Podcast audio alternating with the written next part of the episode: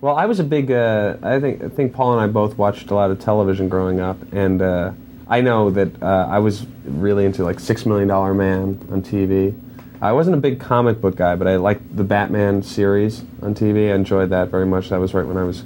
I was into. Uh, I, and also like filmmakers. I was really into filmmakers. They were my heroes, like people like Steven Spielberg and um, Martin Scorsese. I always kind of idolized people like that and wanted to be like them.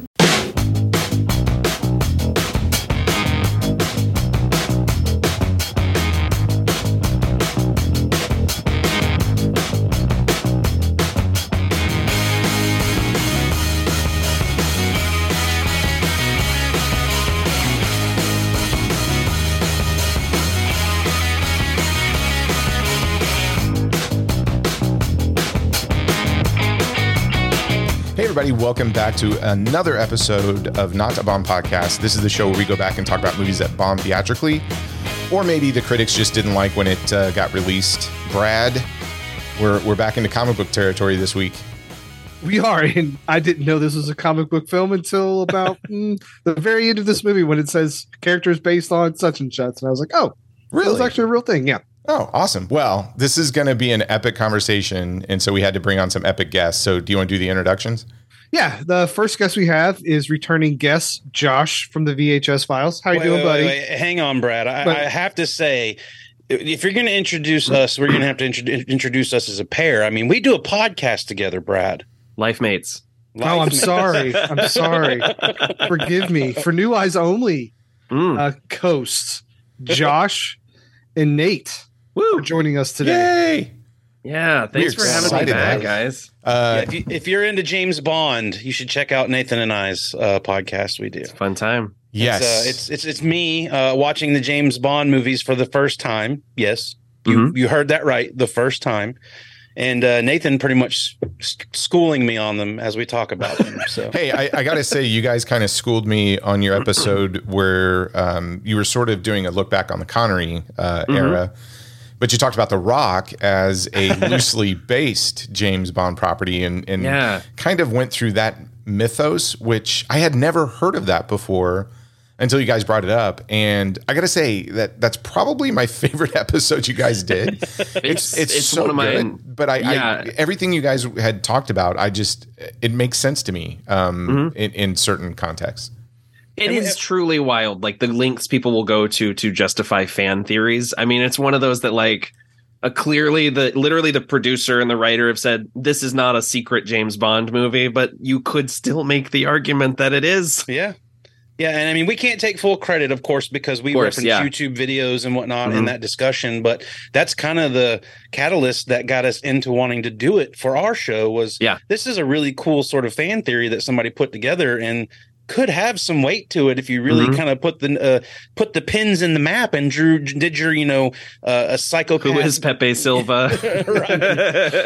and uh, so we thought it would be fun to talk about it when we finished up the Connery era, Mhm. and that was a fun episode. It's actually getting uh, it's it's over four thousand uh, uh, views on YouTube right now. So Wow. uh, That's that's like the best performing one so far, right? Of the Yeah, of the yeah. the Bond episodes. Yeah. we're we're getting a great reception to that. Apparently, a lot of people like Bond and like listening to people talk about Bond. So we're uh, we're having a blast, and we're about to move into the uh, Roger Moore era Oh, I'm so excited for that. in this year. Me so, uh, freaking too. It is like uh smooth sailing for a little bit. Even the bad ones I'm, I love. well, I, love uh, the Connery era, but there's just Mhm. something about Roger Moore that just Yeah. gets me all tingly. Uh, just a just a t- tease for the next episode, but like Josh was like from the second this guy walked on screen, I was like, what a smooth motherfucker. Like he is. Uh, I love Roger Moore. I mean, Roger Moore was my introduction to James Bond. Mhm. um, Same, more same. so just- than we discussed that in our Live and Let Die episode, which should be coming out shortly after this episode comes out. So if you want to hear our conversation about the, the first Roger Moore movie, Live and Let Die, it should be up. Uh, hopefully not too so- not too long after this goes up. well. I, truly wild motion picture. I, I have a question for you guys. So I, I know, you know, Brad and I, obviously, on the show have spent a lot of time, uh, even an entire month dedicated to movies based on comic book properties. And Right. Brad and I are are not just fans of the films, but we're both collectors. Um, Mm-hmm. Outside of talking films, Brad and I will will trade pictures of our collection of graded, non-graded, and Mm-hmm. um, I, I still buy comics today, so I, I have my weekly pull, etc. But for you two, I don't really have a good sense of where you land in terms of just comic books in general. If it's Okay. if it's Well, just spoiler alert, doesn't Nate write for a comic book website? I was website? about to say, Nathan, if, Nathan, if you would do me the honor of introducing, he actually does a, a, a podcast about Yes. comic books. Yes. Yeah, Well, I'm yeah. I'm trying to do a, a, a nice introduction to that to Yeah, give you guys a I- chance to talk about I that. But go ahead. Uh, well, I mean, yeah, I, I've loved comic books since I was a, a kid. I mean, um, I talked about this on VHS files a while back, but Batman '89, like the one-two punch of that and Batman the animated series, sort of instilled in a love of comic books in me. Uh, to to the point where like I watch, I was the kid who watched those shows and movies and was like, I want more of this. Where can I get it? Mhm. Um, and luckily, my dad was a huge nerd who like got back into comics in a big way during like the the British invasion. So he was like really into Swamp Thing and Sandman and Black Orchid and all that stuff. And so uh, obviously, I wasn't old enough to read any of those, but I w- was old enough to tag along with him to the comic shop. um, and I, yeah, I've been collecting since probably since I was like five or six. Like when when I started to get. A, you know, a dollar here and there from my grandmother. I'd go pick up stuff from the quarter bin, just depending on what looked cool. Um, and and it's kind of uh, it's never gone away. I'm still uh, now I, I co-host the AIPT Comics podcast where we uh, review our favorite books of the week, talk about comic book news, interview creators, and nine times out of ten during these interviews, I'm just trying so hard not to fanboy out the whole time. Na- Nathan usually sends me texts. He's like, "Dude, we've got so and so on the show this week. I'm Uh-huh. freaking the fuck out, man." I like my You're like Chris Farley. Hey, remember that time? it is so difficult not to do that. And the the closest I've ever come to doing that was when we um when we interviewed uh, Claudio Sanchez a few like a month or so ago, uh, the the lead singer of Coheed and Cambria, also a comic book writer in his own right, and uh, and the whole time I just kind of wanted to be like. So like uh, Silent Earth 3 turns 10 this year. You guys to do reunion tour? Like what's the set list like? Like it was really difficult. Um and uh, we just had uh, uh it, it comes out later this month but we interviewed ram v who's been writing swamp thing and Mhm. justice league dark and the many deaths of Laila Starr. He's a he's a genius. And it was like in, it's intimidating sometimes. But most of the time those what you find out is those creators they got into comics because they love comics. So like it's pretty chill to talk to them. We um uh if if people want a night like a fun place to start with that show um, our 200th episode, we had uh, Dan Slott, Cody Ziglar, and Zeb Wells on to just talk Spider Man for like an hour and a Oh, half, nice. and it was a blast. Um, and you really just you get the sense that all those guys just live and breathe comic books, and that's that's that's so infectious. So, so two questions then. Yeah. What was the series that um, really got you to collecting? So, I, I Batman. yeah, uh-huh. I, I like I like the whole um, you know because I think a lot of people get introduced to that right they go to the dollar bin or quarter Yeah. They pick the stuff that they think looks cool to them but there's always like I some recognize character Transformers. yeah you you, you kind of just go through and you buy I don't know four or five different titles just to kind of get a feel Sure. for it but then you latch on to something so was it Batman or was there another one that just got you into okay I'm, I'm gonna I'm gonna go down the rabbit hole of this of this Yeah. character or this world I think the first time I really set out to collect a series was there was a very short lived imprint uh, called Defiant Comics in the early 90s. It was uh, run by Jim Shooter Mhm. right after he'd left Marvel. And he had a series called The Good Guys that was about a, a group of like preteens who became superheroes. And I think it got canceled after issue like eight or nine. And it was one of my first great heartbreaks because I discovered the series after it had been canceled and probably spent a solid year hunting through back issue bins for the next issue only to you know years later find out it just never concluded. But yeah i think that was the first time where i was just like okay well these are my guys and i want to collect this whole and it turns out it was very easy to collect the whole run of uh, defiant comics because they only lasted for like a year and a half. Yeah. Um but yeah it was it was that and probably um the tie-in, the Batman Adventures series, the Ty Templeton, uh, Alan Burnett series. Yeah. Okay, cool. What what is your favorite ongoing series right now that you collect? Ooh. Um, right now, I, I'm I'm really enjoying what Ram V is doing with Carnage. Uh, the new Dead Boy Detective series, basically all the Sandman stuff that they're doing is is really interesting. I wish they were pushing that line more. And um, I'm really enjoying Chip Zdarsky's run on Batman right now because it is fully bonkers. Uh, and the fact that the same guy is writing both Batman and Daredevil is just such a tremendous power move. Okay. Oh, Uh, also, uh, Human Target, Tom King and Greg Smallwood. It's a it's a mini series that's running right now. That's sort of like a oh, that one I'm not uh, familiar uh, with. Yeah, it's a it's like a dark, gritty take on the old Keith Giffen uh, Justice League International characters, and it's really fantastic. Nice.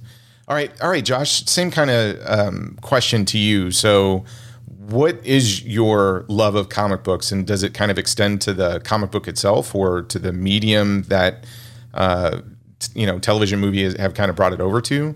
Well, uh, just like Nathan, I was a big fan of Batman '89 Mhm.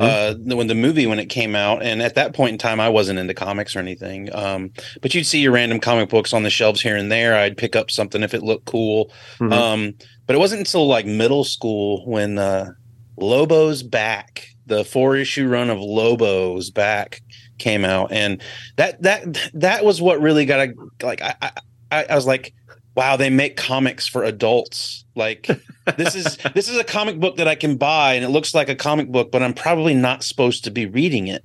And just the cover art on Lobo's issues, and just the fact that he was just this crazy, like lewd, crude superhero, quote unquote, or anti-hero. Mhm. That's what wrote me into that sort of thing, and that's that's what I did as a kid. I got out of it a little bit later. I didn't, you know, I haven't been collecting my whole life. Um, wasn't until Jason and I from VHS Files, uh, we started just hitting comic book shops. Uh, the, Mhm. the comic book shop that we used to frequent in Panama City. Nathan knows just all about it. New Force Comics. I miss um, them so much. yes, and you know we had a great a great friend of ours, Roman, worked there, and he Mhm. was always willing to just talk comics with us. And I mean, honestly, you talk about a salesman. This guy could could upsell me at a comic shop. I'd go in, I'd bring up my books, and he'd be like, "Oh, you like uh, Jem and the Holograms? Here's the new Josie and the Pussycat series, or here's Yeah. like, you know, Mark. Did you know Mark Waid's writing Archie now? Isn't that fucked up? Like, check this out." Yeah. and Roman's the kind of guy that has very strong opinions about comic books, and he, he has no Sure. problem telling you what his opinions of comics are. Mhm. Um, but that's kind of where my love can, and that's that's kind of where I met Nathan. That in the music scene in Panama That's City, right. Yeah. and uh, we would just frequent the same comic book store. We'd see each other in there. We would chit chat about comics, movies, whatever. And uh, Walking Dead got you back into comics in a big way, right? Walking Dead got me collecting. I jumped on the bandwagon when Walking Dead got back in. Sure. And uh, or when it when the show came out, and of course there was no way I was going back and getting all those back issues. But um, I did I did dive in headfirst there for a while, and I have quite a few like graded comics and whatnot here. Mhm. Are, are you collecting anything now? Um, I just got my pull started back up. Um, Awesome. so I'm I'm not the only thing I'm current on right now is Saga and I Hate Fairyland from Skottie Young. Ooh. um i you know i'm a huge Skottie Young fan my wife Mhm. is too and um so anything he does i kind of want to read and, and see what's going on there. But his his art style one his writing is is really good as well. But um you know saga is really where it's at for me. Like that's the only comic book that i have read from first issue to current and i am up to date on the entire story. Nice. that was really the biggest drawback to getting into comics for me was how many like you know storylines Where do you where do you start? yeah, Yeah. like that was the biggest thing with getting back into comics for me and that's why something like the independent labels like image and Mm-hmm. you know saga and things that i could actually start from the beginning and read in in sequence instead of having to worry about which you know which arc we were on and Mhm. all of that stuff that's really where I got into it, and that's where I'm at now. I I do collect Spider Man. I mean, I I've been collecting Spider Man for a long time, um, but that's really the main things that I'm I'm I'm doing right now. Uh, but I'm always looking for Spider Man issues to fill in the back, you know, Okay. my back catalog and whatnot. Yeah, Brad, I, I know you're spending all this money getting all your spawns graded. Yeah, I went back and my my mom gave me all my old spawn stuff, and so I've been going through and, and getting looking at condition and seeing if it's Yeah. worth getting graded. And I went I did one through ten just because I like I wanted to have my original set uh graded and just have it. Um, yeah.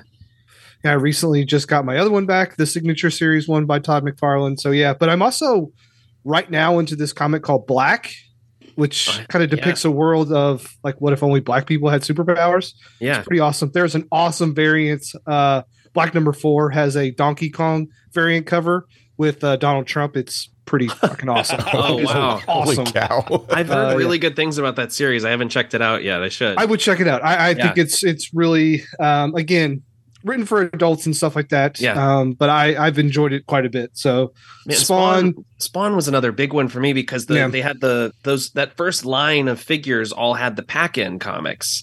And that was just I was like, what there's no I would tell my parents, like, there's no better value. Like I, I will say though that there is one series that I actually do have the first until the last issue. Oh wow. I'm very proud of. Uh, is Preacher? I, I got really Oh big yeah, into that's right. Preacher, Yeah. And um, ended up getting a, a great deal on a issue number one. I also got a graded number one, and I have the entire series and the uh the side stories they released. So Awesome. that's that and Saga are the only two series that I can say I have every fucking issue if you want to read it, bro. like, yeah, I'm I'm one issue from completing the Defenders, all of it, the entire run. Oh man. Um, Great. Yeah. And uh, yeah, I, I I mean I still I, I still grab a lot of Marvel stuff, Fantastic Four, Daredevil, Mm-hmm. Amazing Spider-Man. Uh, I, I'm really digging the Aliens and Predator stuff since Marvel's been putting that out. They're they're fun Kev little Walker stories. just crushes on those Predator books. Yeah, the the thing though that I've kind of noticed in in talking um, with some of the artists that I know, the the industry's suffering a little bit um, from its print perspective, and I hear this quite a bit that manga is is really a force to be reckoned with, especially. When you go and look at like you know the top twenty sales in, in terms of like trade paperbacks, et cetera, a lot Yeah. of it's manga, um, which which makes sense. I mean, I'm a, I'm a big Junji Ito fan, and I've been going back and, and grabbing all the hard books that they've been doing. Um, but What's like uh, Chainsaw Man? I think is like Chainsaw, Yeah, Chainsaw Man or like, something like that right now. yeah. Yeah. it's huge. I, I'm I'm just curious. Do you guys think that um, the film industry uh, is helping comic books, or is it just a is it is it an art or is it a medium now that at the end of the day it's like it's it's just going to be a small niche market and from here on it, it really is going to be about the the television shows or the movies or the video games and everything else I, I have a I have a hot take on that, but Nathan, go ahead. Oh, I, I think this kind of thing is cyclical. I, I think it really depends also on who's calling the shots, right? Mhm. Like you, we've seen so many of these huge movies come out, and creators like Ed Brubaker saying, like, you know, I made more money for making a cameo in Winter Soldier than I have from them using any of my characters. You Right. know, uh, and uh, you know, uh, uh, having your name in the credits is nice, but also a paycheck is really good too. you know, like I, yeah, credits don't pay the bills. exactly Bill Mantlo, you know, was ki- trying. His family was trying to kickstart for his medical bills a few years ago, and I'm like, the guy who fucking created Rocket Raccoon can't get health care. Like Right. that sucks. Well, I Um, mean, you know, as far as saga goes, like Brian K. Vaughan has written Yeah. some of the best freaking comics there are out there. Sure. And I, you know, Y the Last Man was a fantastic show. hmm And the fact that that got canceled, nobody watched it. I was like, what? Like, there is great writing here. There's great Mhm. story. There's great character. And like, I, I, I thought the first three episodes of Y the Last Man blew Walking Dead out of the water. Yeah, I agree. But Well, like, even even like Outcast was a great. I thought it was a great oh, TV show. Outcast. I, I love that comic. I hate that that show got the pan. Mhm. Uh, I, I, you know, I was on board. Patrick Fugit. I mean, I, I- Almost Famous is one of my favorite movies of all time. Yeah. to see Patrick Fugit in a, in a starring role in Yeah. something that I was into at that time, like I was, I was into that show, man. But it just wasn't one that caught on. I mean, Yeah. But I, I also think right, like right now we've got folks like James Gunn taking you know taking the lead at DC, and one of the things that he's kind of been talking up, and that I hope is you know a, a thing that we'll see more often, is tying comics and and movies closer together. Show, I mean, uh, say what you will about Black Adam, it was cool that posters for Black Adam in movie theaters said go check out Justice Society, you know, or Mhm. read John Ridley's Black Adam out on you know out now uh, when Birds of Prey came out, there were multiple Birds of Prey uh, OGNs or like or collections that came out. I, I got to tell you, it, it was a highlight to see Hawkman on the big screen because I have Sure. I have the whole Hawkworld series too because that Yeah. was that was one of my favorite DC characters. But I, I do like the studios are trying to push that. Um, Yeah. I, I love the fact that you if you want it digitally.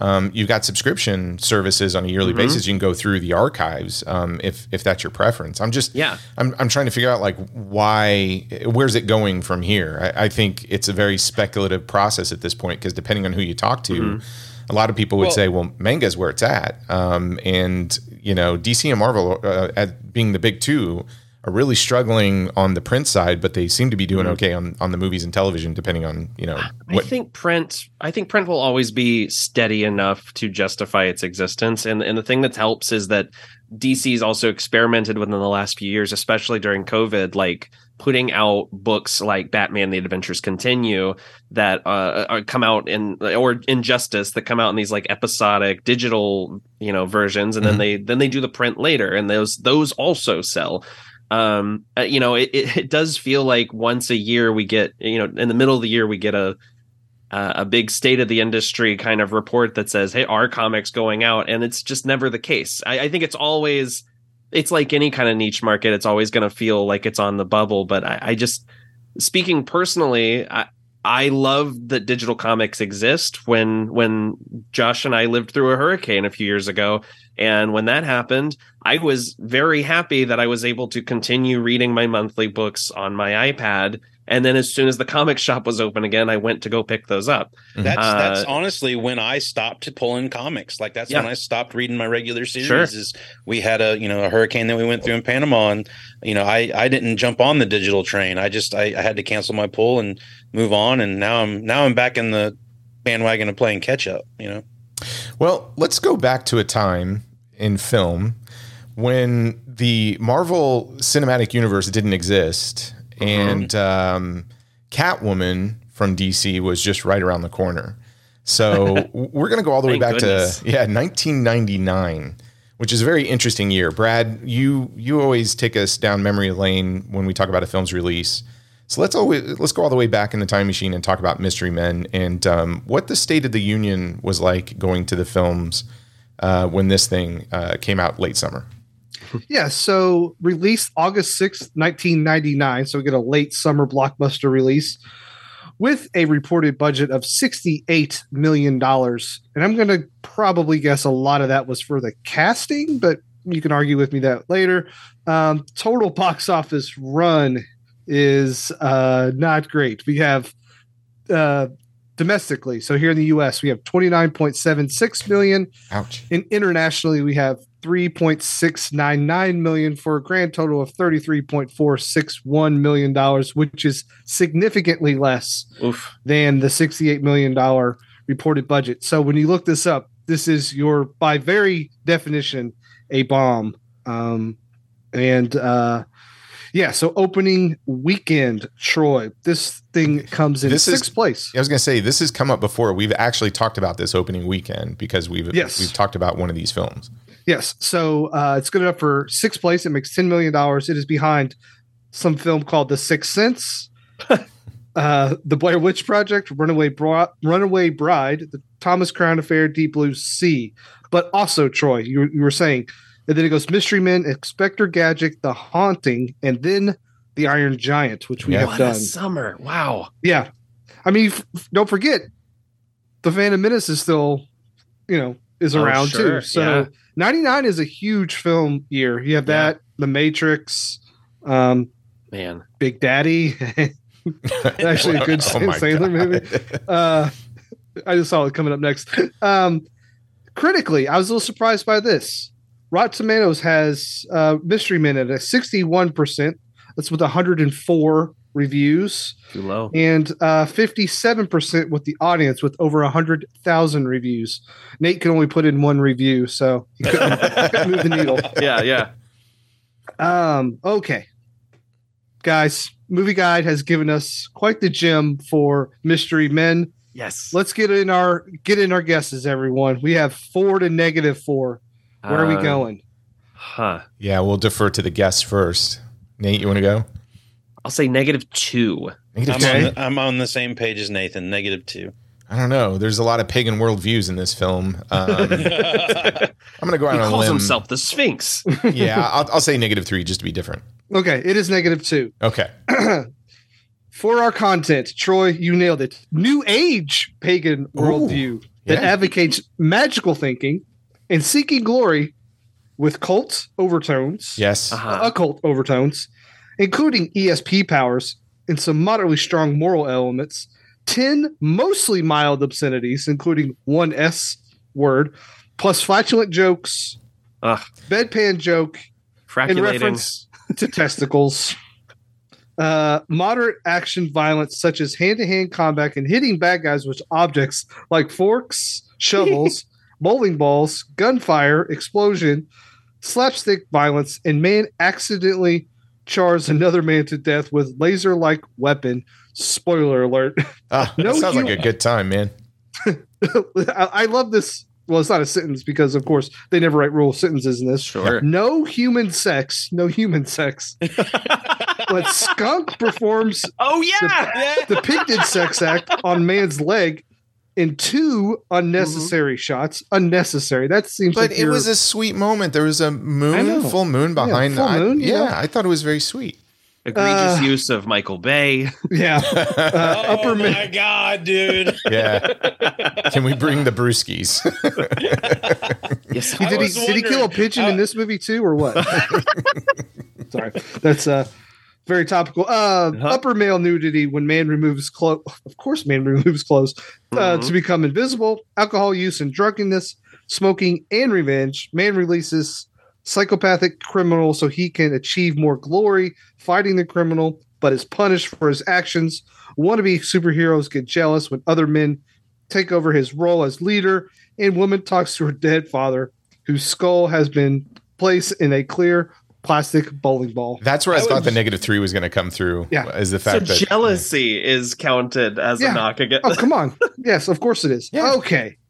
So films you could have seen in August of 20 or sorry, 1999. Again, banger year. So we have Dick, uh, the Iron Giant. Same Uh, the Thomas Crown titles. Yeah. Thomas Crown Affair, which made 124 million dollars in Yeah. case you're wondering. Yeah. Uh Bowfinger, Broken Ah. Down Palace, Detroit Rock City, Hell yeah. Mickey Blue Eyes, uh, Universal Soldier 2, The Return, In Too Deep, The 13th Warrior, which we also have done, Right. um, and The Astronaut's Wife. And that's about it. I'll tell you what, Detroit Rock City is not i- i- is worth watching people. If you have not seen Detroit Rock City, I'm not even a fan of Kiss and I like that movie quite a bit. uh, th th- all of those films, to some degree, have something to offer.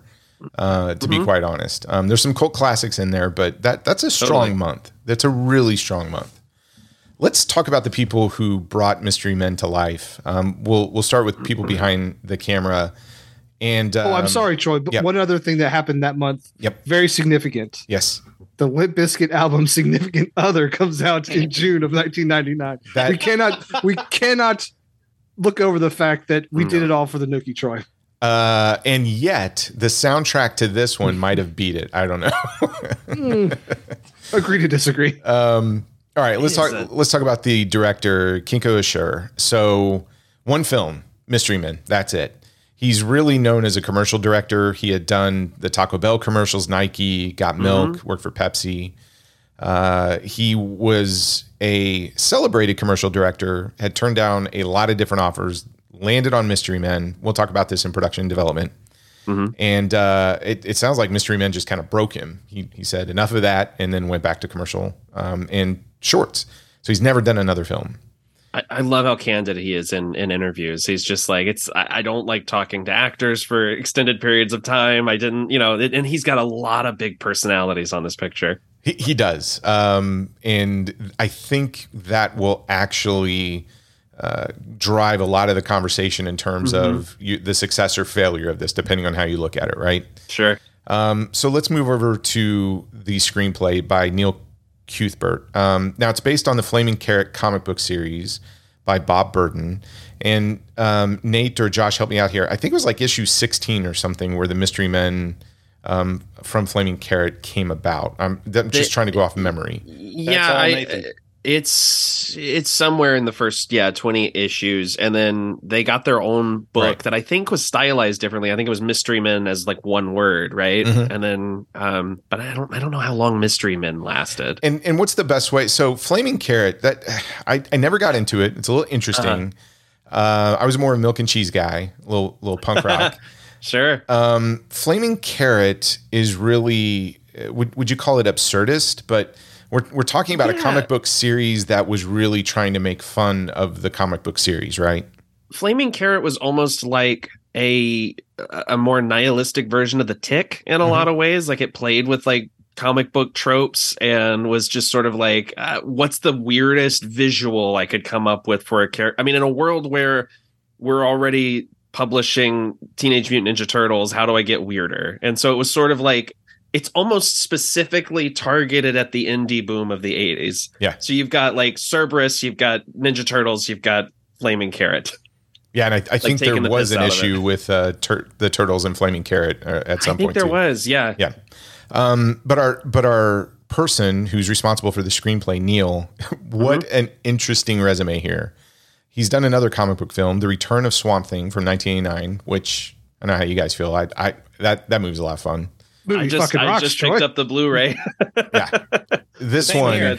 But this is a fun fact if you want to berate me. Uh, I've not seen either one of those Swamp Swamp Thing movies. Oh, you, I think you, I think you would like them. The the first Yeah. they they have both of them are different in Yes. tone. I think, um, but I think they both work for what they went for. I Mhm. just I just picked up the Return of Swamp Thing. I still need to get Swamp Thing, but Surprisingly, the the sequel directed by the guy who made Chopping Mall is more entertaining than the one directed by Wes Craven. It's more fun. The Wes Craven Yeah. one has its moments, man. I, I, I it's do fun. like it. yeah, there's some good stuff there. Uh, after Swamp Thing, he does. oh God, Hocus Pocus, 1993. Um, oh, Troy's favorite movie. Yeah, not not a fan of that. Uh, Mystery Men in '99, and then another one that I'm sure we're going to talk about it someday. Brad, The Adventures of Pluto Nash, oh, in shit. 2002. So so he's responsible for that. I, I want to I, I want to admit responsible. since we're talking about Eddie Murphy here for a second, I I just want to admit something. Mm. I, I watched Life for the first time Mhm. Okay, uh, about uh, Not the sci-fi week. life, right? Not the other one. no, I've seen that, but I've just watched the Eddie Murphy Martin Lawrence uh, movie Life. It was actually pretty good, man. Like I've Yeah. been avoiding all of the older Eddie Murphy stuff because I I, I think most of it's probably going to be crap. But Life was actually pretty damn good. You'd be surprised how well some of it holds up. yeah. Really? I, I hey, I watched The Golden Child on Blu-ray the other day, um, and it's still a lot of fun. It, it's Mm-hmm. it's pretty cheesy, but it it works, man. Um, this this is where it gets interesting. Cinematography. When we get to cinematography and editing, because I I do want to spend some time when we share thoughts about the film, what you thought in terms of the look it, of it, how it was oh, yeah, edited I've got together. lots of notes. That's yeah. where most of my notes are too. Yeah, and, and this is interesting. So cinematography is done by Stephen H. Burum. Now you, you'll see his name attached to things like The Outsiders in '83, but he's worked heavily with folks like De Palma um, and even Danny DeVito. So for De Palma, Yeah. he did like Body Double, The Untouchables, Casualties of War, Raising Cain. For DeVito, War of the Roses, Hoffa. He's worked on some other um, comic properties. I, I guess you. It, it it started out as a radio drama, I think first, The Shadow, 1994, um, and even after Mystery Men, went back to work for De Palma on Mission to Mars, and then editor Conrad. Whoa, Buff- whoa, whoa! oh, Hey, Yep. What? we have a we have a Russell Mulcahy reference in this. Okay, yeah. he did what- the Shadow. So yeah, he did The Shadow. don't move past my movie, Troy.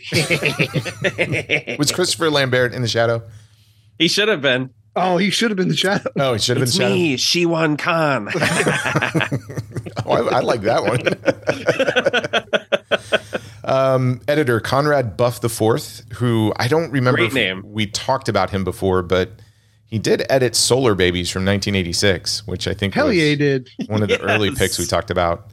Uh, again, these guys they get hooked up with some of these famous directors. Uh-huh. Um, he he worked with uh, Cameron quite a bit, Mm-hmm. starting with The Abyss in '89. And here you go. So our, our editor of this film was nominated for an Academy Award for Best Editing for Terminator 2: Judgment Day in '91.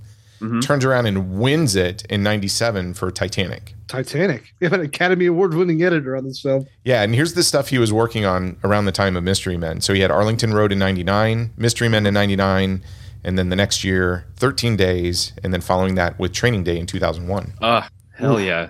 Have you guys seen Arlington Road? Uh, I think I remember that's the Tim Robbins one. Tim Robbins, Jeff, Jeff, Bridges. Bridges. Lo- I, I think John I saw Cusack? it, yeah, when it was out on home media at the time, but I don't I remember want anything about to it. I want to revisit that because I remember watching it when it was fairly new Hmm. and kind of being blown away by it. And I'm interested to watch it now. I mean, it's it's one I haven't watched in quite a long time. Good cast. It's Scored by a- Angelo Badalamenti, so that's Yeah, good. it's a it's kind of like uh, R.I.P. R.I.P.. terrorist sort of film. Yeah, yeah. so it's worth a revisit. I would think so. Yeah, I I, haven't seen it in twenty years. there's one specific thing I remember about it that I don't want to bring up because I feel like if you haven't watched it in a while, it's probably It's been at least 20 years since I've seen it. Yeah, I, I so- know I've seen it, but I remember zero about it. So right. So Okay, moving on. Um, lastly, because I think this will come up as well, production design. yeah. Um, Kirk M. Petruccelli. Now, this is interesting. He's worked on stuff, other comic book properties like Blade in 98, um, Laura Croft Tomb Raider 2001. So he did both of those films, actually. nice. Another comic book prof- property, Ghost Rider in 2007. and yet, that same year, another comic book property, Fantastic Four Rise of Silver Surfer. Uh, and yet another comic book property, The Incredible Hulk in 2008. And Brad, he he did a movie that we just recently talked about from last year, 2022's Moonfall. He's the production designer on that Oh as my well. god! A movie Oh, that feels God. like it should be fun. guys, I just I, I- I watched it like a week ago or so. And oh my god, like it looked like it was going to be ironically like fun, you know, like Mhm. one of those just disaster movies that's a blast. It's bad. It's really damn bad. It's- yeah, it's not fun. Yeah, uh, you can go back and hear our thoughts on it. I, I think I liked it way more than Brad did for its uh, bonkers. Um, and we gave a little science lesson during that episode too. So you can learn stuff from podcasts, believe it or not. It's it, it's a movie that felt like it came out of a time capsule from 1996. Oh, 100%. Yeah. yeah. But not in a fun way. Like that's Yeah, it's not fun enough. that's it, the problem. It, was the other movie that was based on the moon being ran by aliens of that Sure. year. You know what I mean? Like there was always two around that time that were the same plot, basically. Yeah. so there's some pedigree behind the scenes on this. Let's talk about in front of the camera, which also shines.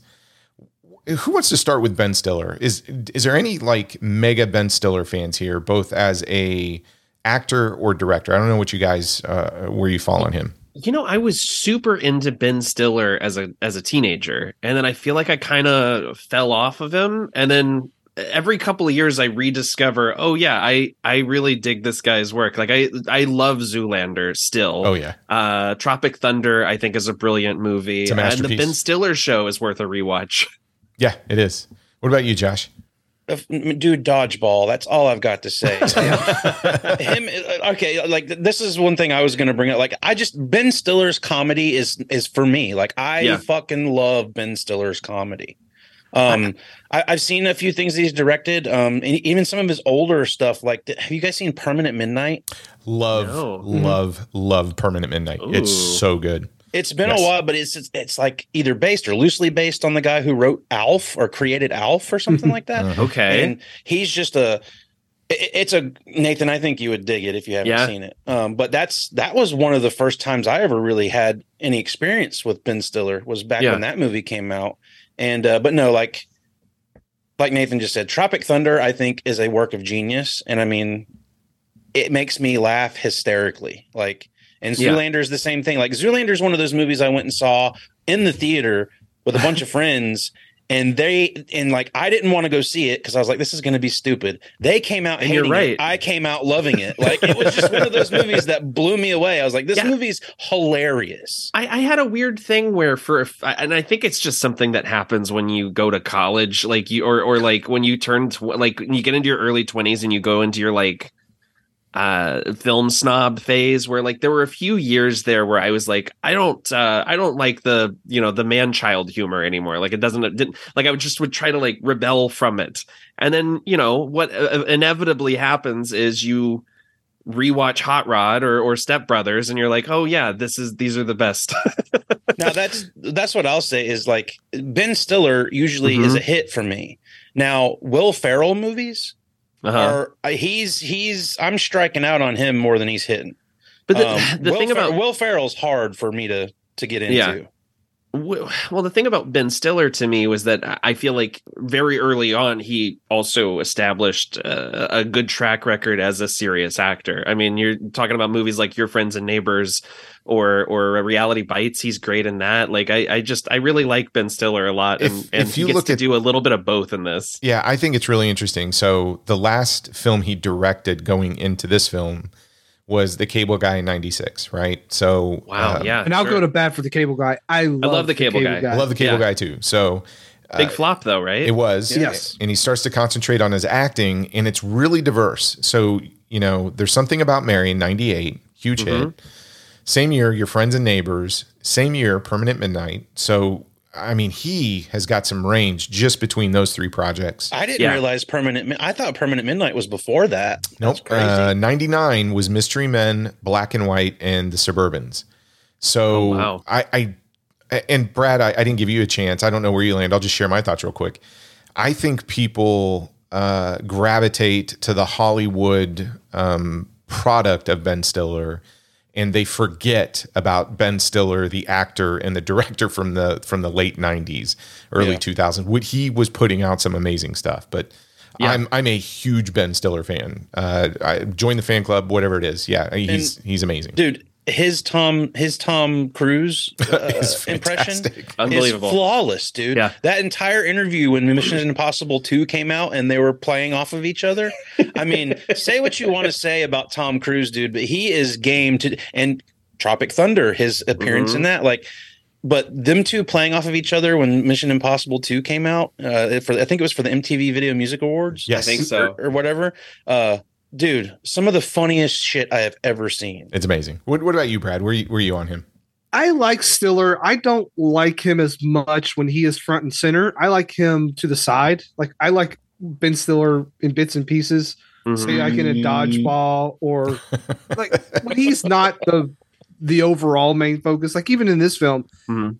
even though he's like the main antagonist, he's like he is not the or probably protagonist. He's not the the main like focus of the whole film. I like him like that. Like I Sure. there's a part of me that's like when he is front and center in my face, it's a bit much. And like Mhm. sometimes he can be missed, like like the duplex and like along came Polly. Like he's got a lot that you're just like, what do you do? Like you're not that kind of guy. I mean, you're, Yeah. you're, you're forgetting the great Starsky and Hutch.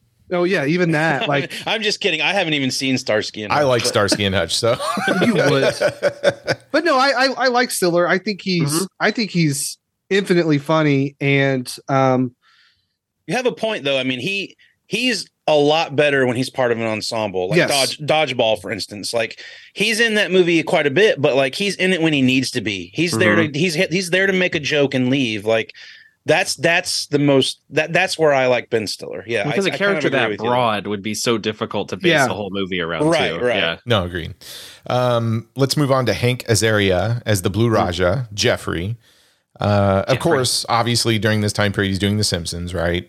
Yeah. And here's what's interesting: Godzilla was '98, Mhm. and about that time too, he was doing Mad About You episodes. Actually, he he did about 16 to 20 episodes between '95 and '99. Wow. Um, and the movie, the movie Mystery Men, when it came out, he also had something in the theaters, The Cradle Will Rock, in '99 as well. Oh yeah. Uh huh. Um, moving on, William H Macy as the shoveler, aka Eddie.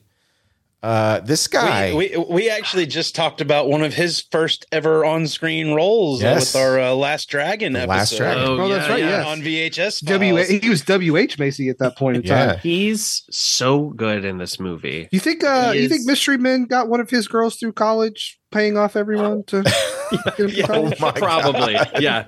Um, he is so. th- The thing I love about William H Macy is he's always so sincere.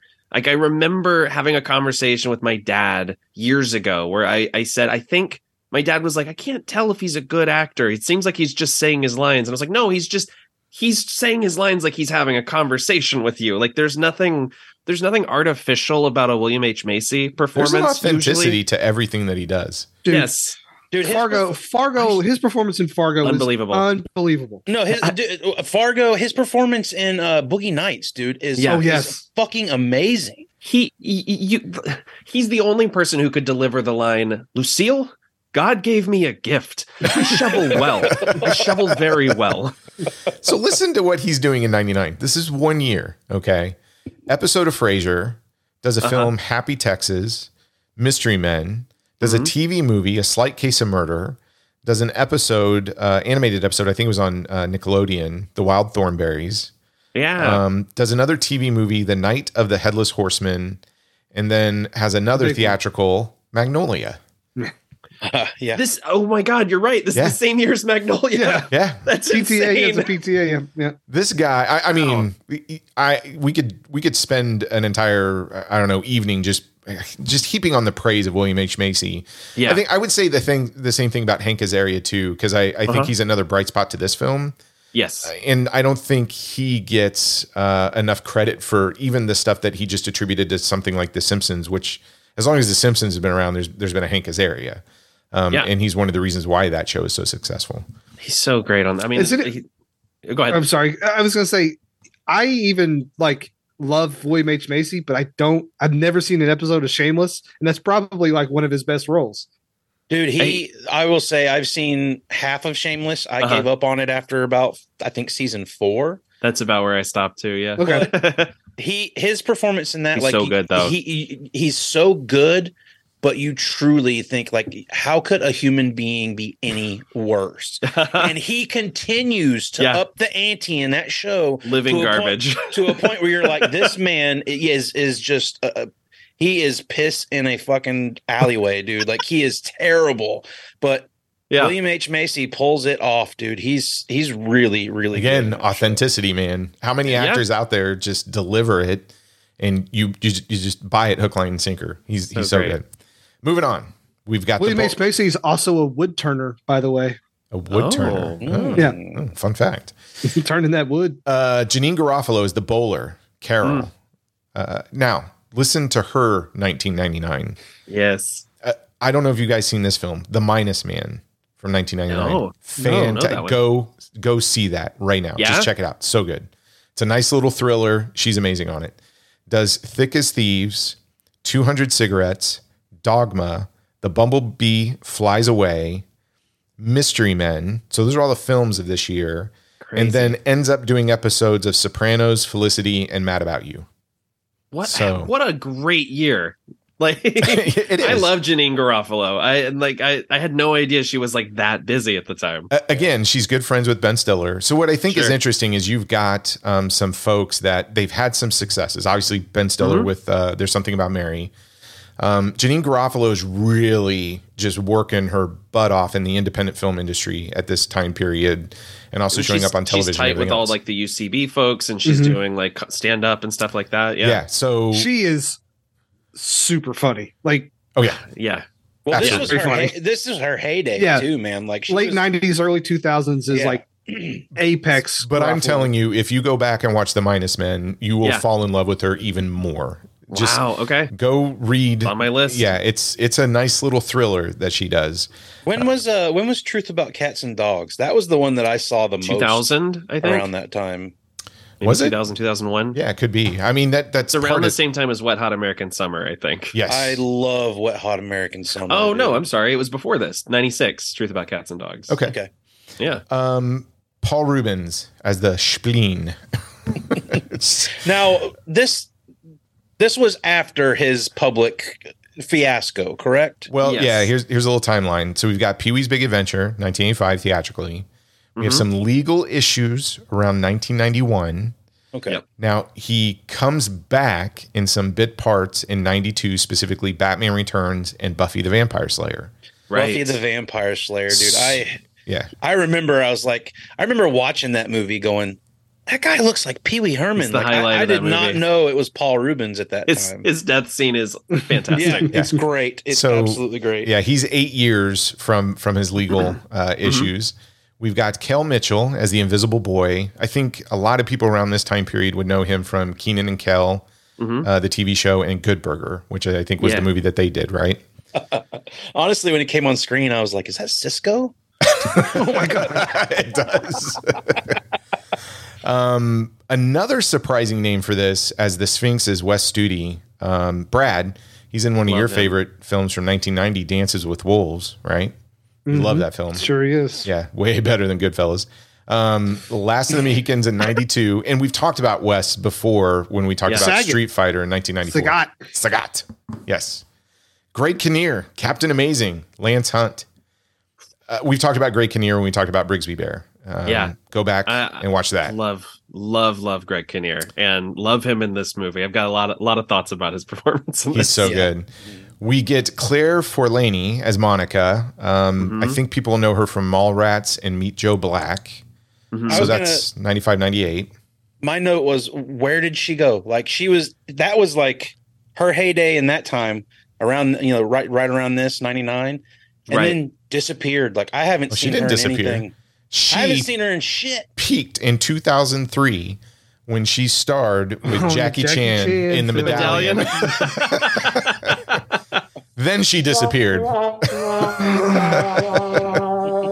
um, then we got Tom Waits, uh, musician. No, she peaked at the Dungeons and Dragons film. Isn't she in uh, Oh. Dun- or Dungeon Siege? Sorry, Dungeon Uh, Siege. Oh, in the name of the king. in the name of the king. yeah, yeah. that's right. Was that the Burt Reynolds one? He was in that too, Yes, wasn't he? Burt Yeah. Reynolds Okay. plays a medieval king. Yeah. Uh, yeah. Okay. Tom Waits is Doc Heller, uh, musician Tom Waits. It surprised me when you go back and look at his filmography. Bram Stoker's Dracula in '92, Shortcuts in '93, which is He's Shortcuts in is amazing. Dracula. And yeah, Dracula. Ooh. Mystery Uh, Man. Dracula is one of Bram Stoker's Dracula is one of the horniest movies ever made. right. And I, and I fucking love it. uh, now let's get to the villains. So Yeah. we've we've got some pedigree on the villain, villain side too. Geoffrey Rush, Casan- I mm. love this name, Casanova Incredible. Frankenstein. Oscar winner for Best Actor in a Leading Role for Shine in 97. Nominated for an Oscar for Supporting Role, Shakespeare in Love in 98. Nominated after Mystery Men for a leading role in Quills in 2000. Oh, great in Quills. Yeah. Yeah, he, I mean, that, they scored big when they got Geoffrey Rush, in my opinion, especially to pay to, to just kind of ham it up for this Casanova Frankenstein. And he's having a yeah, he's having a blast. Like there's not he's not phoning it in. This is not a paycheck performance from Geoffrey Rush. I don't think he does Uh, those. He was Nigel in Finding Nemo, also Troy. Of course. That's true. Yep. Um, Lena Olin as Dr. Annabelle Leake, clearly, clearly inspired by Harley Quinn, yeah. who debuted in Batman the Animated Series in '92. I can see that. Yeah. Um, and I don't know. I, I it, if I go to Lena's resume, I always go back to Romeo's Bleeding in 1993. Fantastic Sure. movie. Yeah. Um, Eddie Izzard as Tony P, one of the uh, leads of Disco Boy. Apparently, he's in some film, Brad, that we're going to review some point across the universe, 2007. Oh yeah. Is that? Did you recommend that, Brad?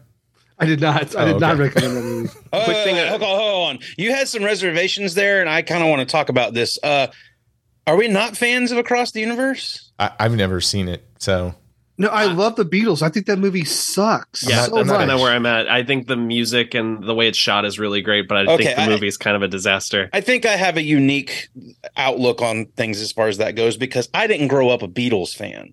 Okay. That, that movie made me a Beatles fan. Oh, okay. It's like Hey, someone saying yesterday made them a Beatles fan. I have no idea what is going on right now. yesterday made them an Ana de Armas fan. Uh, um, one thing I would do want to say, uh, because I don't think it's mentioned on here, Eddie Izzard uh, uses feminine pronouns now. Oh, that's right. Yeah, yeah. yeah. Sorry. Okay. Yeah, no, you're fine. Well, she is a national treasure. Yes. I, It's I so love funny her in this to movie. death. Yeah. Uh, the other Disco Boy, Tony C, Yes. Pras Michel. I think he was billed as um, Prak- Prakazrel. I can't. That first name I'm struggling with. Um, real quick, Artie Lange, Big Red, leader of the Red Eye Gang, right? Uh huh. Mad TV. I think we kind of gave this one away. Michael Bay makes his Oh, right. acting debut as leader of the Frat Boys. Wow, that was a that was a shocker to see him on screen delivering a line too. I was watching this movie and I went, wait a minute. am I just like seeing this, or like am I, am I like I couldn't believe what I was seeing, and sure as shit, I googled it. His like, big fat oh, head. You're like, yep, that's Michael Bay. There he And, is. and Ricky Rackman over his shoulder.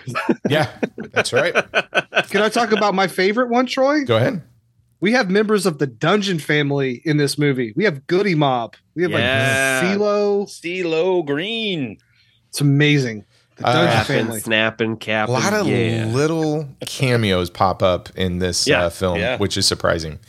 So I want to talk just real quick production development. So uh, if anybody likes this film, go and get the Kino 4K that was just released in January. It's gorgeous. yeah. Um, if you're in the UK, I think uh, the there was a Blu-ray released a couple of years ago that has a lot of the same documentaries, et cetera, that was ported over to the Kino. The Kino is probably one of the best 4Ks all, in the last six months I've seen. wow. Um, the 5.1 uh, lossless DTS is fantastic on it too. I've always felt like the soundtrack was always a little, or the sound design was always a little weak, but I think Kino got it right. But there are so many great documentaries um, and commentary and history. I mean, you can see all the deleted scenes, but it'll give you really a sense of what was going on behind the scenes with this film, just if you check out all the special features. So oh, Troy, what could have been with this movie as well? Well, real quick, quick history lesson. 97, Mike Richardson, publisher Dark Horse Comics, uh, pitched the Mystery Men concept to producers Larry Gordon and Lloyd Levin at Universal. And then the film was announced in mid 1997. Now, out of the gate that fall, Danny DeVito was in Yes, talks for a $13 million deal to both star and direct. And Brad, where did negotiations fall? It just collapsed over one thing. Do you, do you know what this was? Uh, Ben Stiller? No, the I don't know. soundtrack.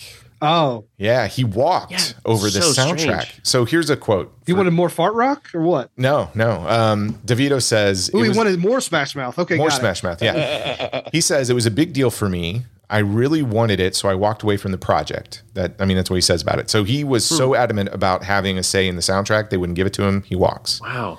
Ben Stiller was then approached to rewrite the script and direct, but he turned it down. He said, I decided I didn't want to do it because it was just too much. It was a huge movie I'd be taking on. So then they turned to commercial director Kinka Usher, who was signed in April 1998 to direct. The natural third choice. Yeah.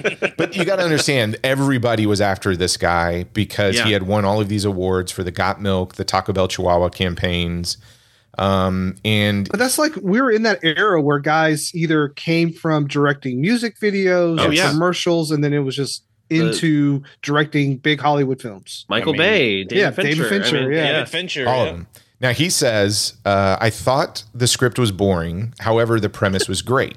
Uh-huh. He continued, most of the movies made by commercial directors are heavy on visuals and thin on content. I don't want to be a part of that. I was very cognizant of showing that I know how to work with character. So eventually they bring on Garofalo. So she signs on and goes back to her buddy Ben Stiller and says, Man, you got to appear in this film. Um, and Stiller, I think they originally were going to approach him for the Blue Raja character. He goes, I, I don't want to play another nerd. So they, they give him the Mr. that, Furious yeah. character. Now, here's this will give you a little uh, taste of what was going on during the filming of it. Stiller says the script was fluid. The script was being reworked all the time by everybody because everybody kind of wanted to personalize their part and try to make it as funny as possible. So, yeah, that was welcome. That was the idea we had going in to just have everybody kind of get together and try to make it as funny as we could, especially in the context of a big action special effects type movie. You know, a lot of the time, what gets lost in the specific character stuff and the small moments that really have to work for the whole thing to work. So that's what we were concentrating on as much as possible. And it's good if everybody's on board with that. You know what I mean? And I think Hank, myself, and Paul and Janine were probably most involved in that process for our characters. We're used to working that way. And uh, our director was like, yeah, let's do that. So um, he wasn't totally in love with the source material, the script to begin with. So there was a lot of improvisation going on throughout the entire filming process. which you can see because there are scenes where like something will happen and the camera will just move to literally each member of the team while each of them gets a quip. yeah, Yeah. absolutely. Um, the original ending was unpopular with test audiences, so Usher shot a new one with what he called a big cheer finish. And here's the other thing uh, Universal delayed the film's release by one week because they heard some buzz about a little film called The Blair Witch Project and didn't want to go up against that, right? The other thing I just want to mention, just to keep in context, so we're talking 1999, and this is probably where our conversation will pick up when we come back from our, our quick little commercial break. Let's talk about the state of comic book movies in 1999. Okay. Yes. All right. So, Marvel, we've got Blade in 1998, and then X Men comes out in 2000. So that's where Marvel was with their properties. You've got Batman and Robin on the DC side that came out in 97, along with Steel. And then the next thing on the docket was 2004's Catwoman. Right. Um, and actually, the only comic book movies to come out in 1999 were from Dark Horse properties, Virus, which was the Jamie Lee Curtis film, Yeah. and Mystery Men. Uh, and and that's in comparison. And you know, help me out here, guys. In 2022 alone, we had the Batman It was 47.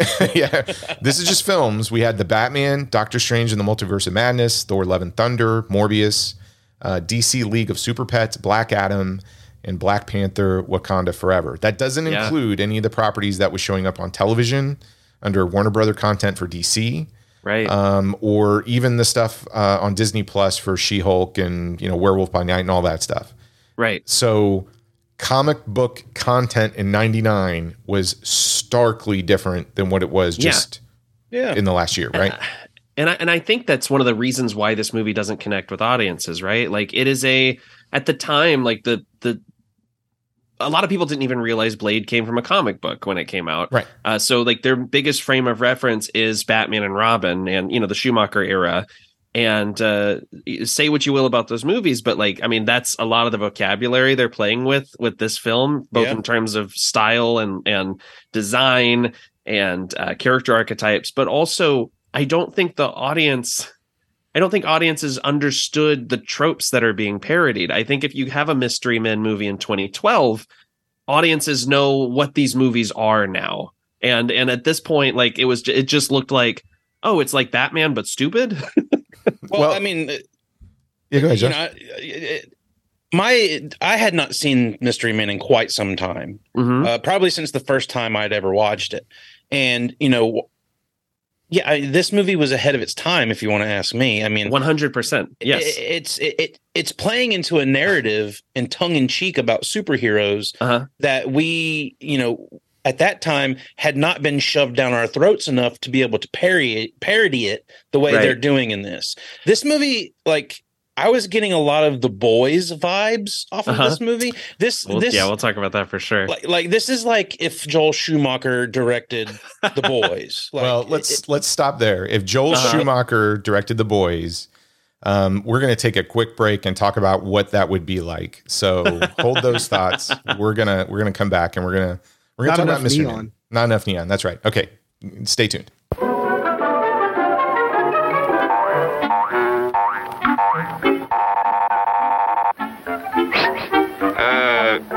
Sir. Uh, may I help you? Oh, I'd like two of those, please. Hot dogs? Yes, sir. And three of those. And one of those. And five bars of these. And a cup of the nice hot liquid. Uh, coffee. Uh, coming right up. Oh, and two bags of those peculiar white coffee material. Uh, you mean our crunchy popcorn? Uh, uh, shall I wrap that for you, sir? Oh, that's all right. My saucer's just outside. they come from miles to enjoy our intermission.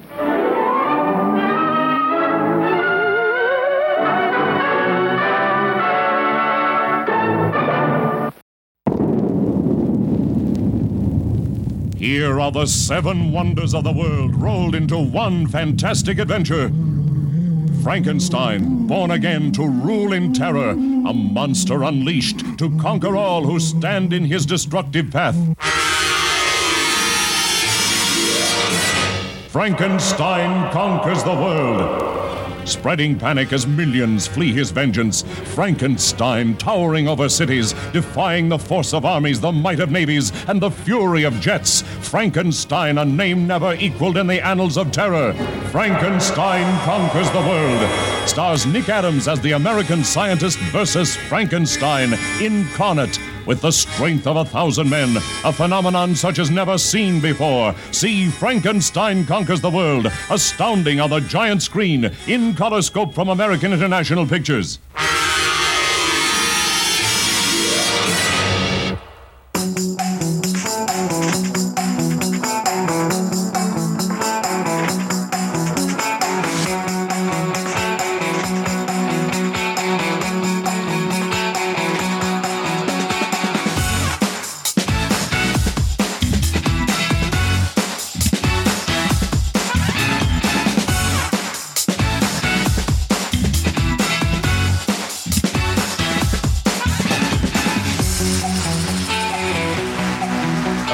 Get into this. Um, we left off with uh, the boys, Joel Schumacher. I, I guess that's where you guys have talked about this already. Mystery Men could be ahead of its time. So um, I think it's. Sorry, go ahead. No, I, I was actually going to ask Brad um, because I don't know where you sit with this film. Does the film work better in 2022 because we now have the Marvel Cinematic Universe and the DC Universe? Was it ahead of its time? Or are we at a place or a point where we have material like The Boys or Deadpool and they've done a better job at it? So it, it, it's sort of null and void. I, I wanted your take on it, Brad.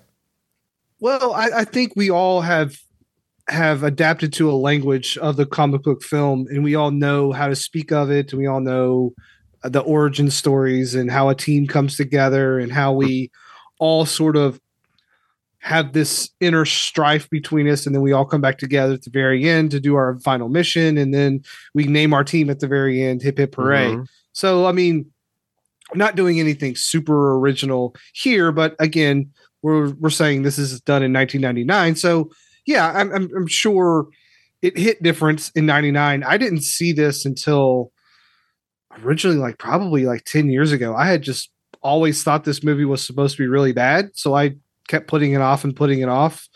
Um So you came to this thing about 10 years after its release? yeah, and so I had already wow. seen, you know, the Marvel stuff had already kicked off. So Mhm. I knew for a fact that like Iron Man, I saw this like after Iron Man. Um and you know, like stuff like the boys and Deadpool now exists. So like the bite on this one might be a little bit, you know, taken down a bit. It doesn't mean that it doesn't work as sort of like a like a satire of of the comic book film in a way. I, I don't really know what if it's going for that or if it's just going to be like a fun team up film. Mhm. I mean, I think it works on both levels. Like, sure, it could be poking fun, but also it's just like a, uh, you know, like a fun team up movie uh, Yeah. with a bunch of random superheroes. Um, yeah, I, I mean, it, it mostly works for me. But well, I don't know if you want me to get into my thoughts right this second. But well, I'm, I'm just curious because when we talk about, uh, I, I don't say we get into a lot of deep analysis on, well, you know, why did this thing bomb, et cetera. I, I think you guys started, especially uh, you, Josh, and Nate, started hinting at this in 1999. What this movie was doing, Mhm. um, I don't think there was enough material out there Right. for people to grab onto it. And so it felt like um, I, I, I. It sounds cliche, but it did feel like it was a little bit ahead of its time. Meaning, Yep. it this was film, too. It was kind of too early to parody in a yeah, way. it's it. There's nothing out there for this to really stick the landing in Right. terms of its commentary. But that's my thesis on it. Like it, it. The visuals weren't bringing, um, I, I guess, butts to the seats in the theaters. The cast and everything else, I think, were fantastic, but they are not marquee cast names. Um, and outside of that, without the fever of the comic book industry, really everywhere you look when it comes to film and TV, this felt a little bit dead on arrival. Although I will be the first to say I, I saw this and I saw this a couple of times in the theater. I was I was there opening weekend, Ah. um, and I've been in love with it in day one. But I don't know if you. I would ask the same question to you guys. I mean, do you do you find that to be a valid argument that without that source material, it just didn't stand a chance? I, I think it was just a, a matter of how it was uh, also how it was marketed. If I remember correctly, the the trailer's a lot more focused on kind of the action beats, aside from like a couple of you know jokes with the Invisible Boy, and then I think uh, and also there was a Danny El- there was Danny Elfman music over it. So I think there was a, a a feeling with audiences of well, I've been fooled by this already, right? Like I'm not going to go see another one of these superhero movies until I know that they're good. And and yeah, I, I don't know that everybody here was necessarily like a big name star. It's also it's both ahead of its time and perfectly of its time because it's also very much tied into the underground comedy scene and that kind of aesthetic. I mean, there's a lot of like kids in the hall kind of vibes to some of this movie. Yeah. Um, and I, I just think it was altogether too weird for audiences to really get a grasp of what this is. Okay. Um, you know, because I, I think, you know, we there there have been superhero parodies since. I mean, look at James Gunn's Super, which also was a massive flop when Yeah. it came out. Mhm. So I guess that's not, you know, not necessarily that people have to have that frame. What of year was. Blank Man? Wasn't Blankman around this time? Blankman was like ni- uh, 95, 96. But Blankman, crazy enough, the there were ads for Blankman in DC comic books at the time. Like I remember flipping through Superman and seeing ads for Blankman and being like, I'm not interested in that. Yeah, Blankman was 94 and then the 94, okay. other one was Meteor Man, I think was Sure. an, uh, which was 93. So you had a few films a few films in that early 90s period that were chasing after it.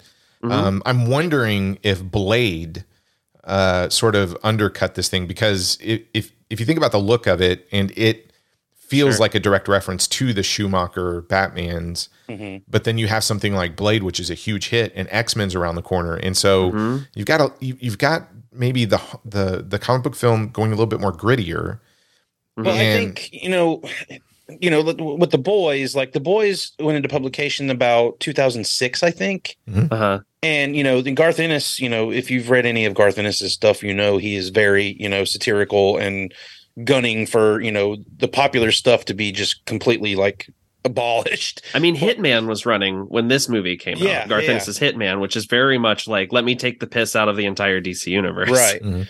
And I think, you know, I think the boys TV series came along at the perfect time because Mhm. we're starting to experience that superhero fatigue in the movies and whatnot. And we're like, okay, let's let's satirize let's satirize uh, I can't say the. Satirize. Let's, let's Satirize. uh, you know, comic books now, and it's Mm-hmm. working for people because they're so sick of seeing superhero movies. At this time, you only Mhm. had Blade and a couple of others that were in that sort of genre. So Mm-hmm. Mystery Men just comes across as, oh, they're just trying to make fun of comic book movies. When in a sense, Hmm. like, yes, they're doing that in this, but there's a lot of underlying like trauma and whatnot Sure. and, and the storytelling in this and whatnot. Like, there's a little bit more going on under the surface than just the surface level superhero stuff in this. I mean, what I can say is, as as a kid when this came out, uh, this became one of my most prized VHS tapes. Like this was a, I didn't, I wasn't really even thinking about what it's making fun of, what it's trying to do. All I knew was that there was a new superhero movie. I thought it was very funny, and I watched it over and over again. I mean, big big rotation in the Simmons household. This movie. Uh, Stephen Sommers, The Mummy, and uh, the the and the Mark of Zorro, like the year before that. Those were like big ones for us.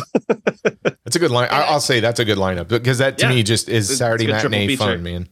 yeah, and that's and that's why something like Tropic Thunder works so well for me is because as a kid, I was into Stallone and and Schwarzenegger and all the stuff they're parodying in Tropic Thunder, and that's why it works for me. At the Mhm. point in time when Mystery Men came out, I was probably on the bandwagon of whoa, whoa, whoa, don't make fun of Blade. That movie's awesome. Like you know, I was not the film nerd I am now back in '99. I can tell you that. Well, I, I want to go back to you, Brad. I, I had actually thought you had seen this much earlier on, but coming 10 years after its release uh, and picking it up in 2012 when you do have more Marvel stuff out there, more DC stuff, and, and it's starting to get into that maturation.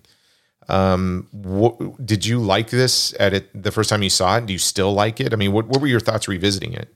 Um, so I like I like this movie a bit. I just like when I rewatched it this time, I was kind of a little bit bored and Hmm. and I don't know if now like and I probably shouldn't do this, but looking back on that CGI stuff um in 2023, it looks really bad, especially on that 4K. You're you're look, we're we're the same year as the Matrix, right? And so that's the bar that we are in 99. And I don't this think is the budget was quite the same. You know, the Matrix budget wasn't crazy, man.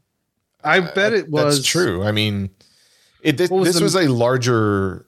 Well, All right. yeah, it was All right, The Matrix time. actually had a smaller budget than this film. Yeah, really? $63 million for The Matrix. I believe that. Okay. Yeah. So I, I- I'm just talking apples to apples. So the CGI is is not great. Um, Right.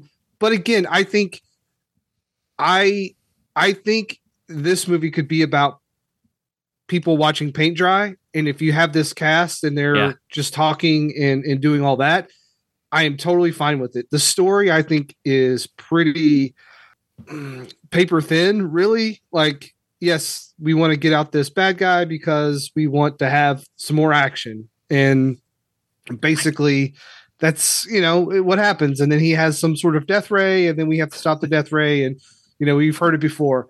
See, Um, I kind of like that. You- You're doing like the the bullet points of a superhero movie, so that you can instead focus on character. Yeah, and, and- Uh, and then that's what I think works about this is Sure. all the characters and, and their inner struggle with Uh-huh. death and mommy issues and all sorts of stuff like that. Like the black guy thinks he's invisible. I mean, that Right. says quite a bit, you know. And and I I think at this film's best, it it's those character moments. At the Totally. worst, it's kind of the lazy action that's really not great. It's us sewing our costumes together. It's Yeah. um, you know, s- Who's Some- got the pinking shears? yeah, and and and like I, I'm totally fine with it. Um, I was surprised at how bored I was the other night, kind of watching this and, and kind of hoping they would get back to just talking and taking the piss out of each other. Like the the action and like I should not watch a superhero film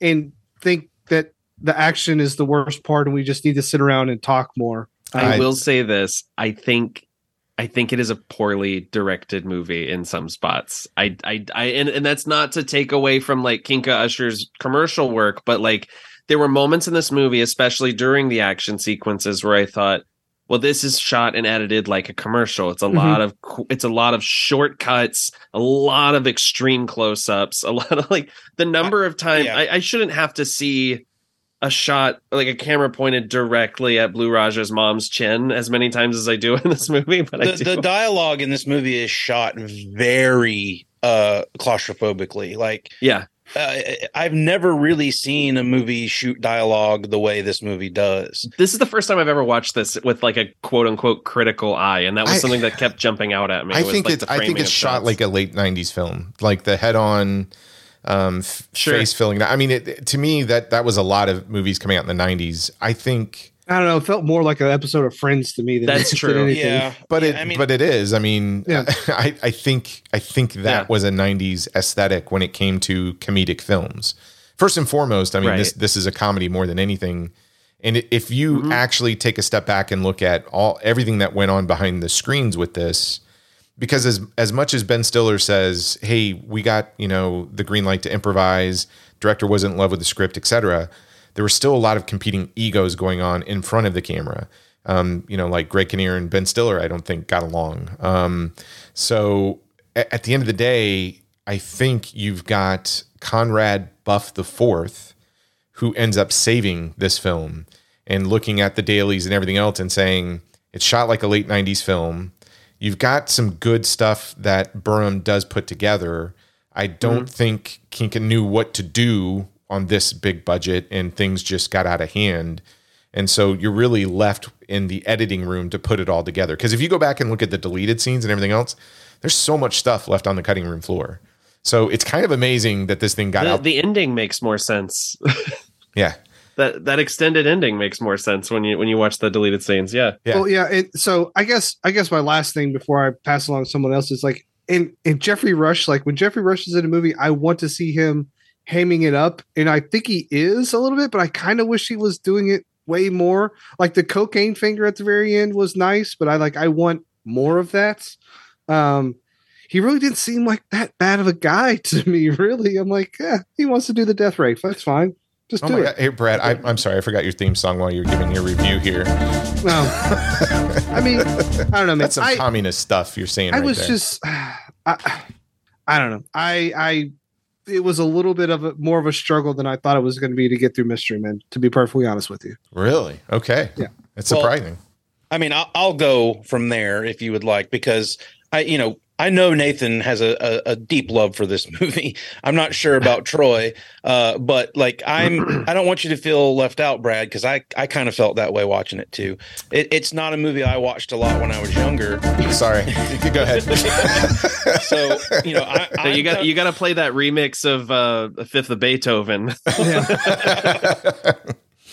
And I mean, and you know, Nathan and I, you know, when we talk about Bond, you know, I'm coming into every episode wondering if I'm going to like what I'm coming into this episode, you know, like the movie that we're coming into this episode to talk about. And, you know, I'm so, far, nervous before every record for that show. and so far with the Bond movies, we've been pretty much a, a hit. Um, with this, like, I'm with Brad. Like, I I don't dislike this movie, um, but I I Mhm. did find myself kind of it being a chore to get through for me. Um, I think a lot of what's going on, and I'm coming into it from you know 2022 era of we've got the boys, we've got all this tongue-in-cheek satirical comic book stuff now. I'm seeing where they were trying where where they were trying to do that back in Mhm. 1999 in this movie, and I'm attached to that. But yeah, like I'm more or less getting into the undertones of the characters and the trauma and like with with the invisible boy and how he's you know, nobody can see him all that like i'm reading into all of those aspects of this movie now so i don't have the original like superhero aspect of it of watching it when i was younger or Mhm. anything like that um i do think there's some great jokes and some great comedy here and i like i love it i fucking love eddie izzard i think she's hilarious Mhm. in this. Uh, I think Geoffrey Rush is hamming it up, and I like it. I, I like when he's doing his thing.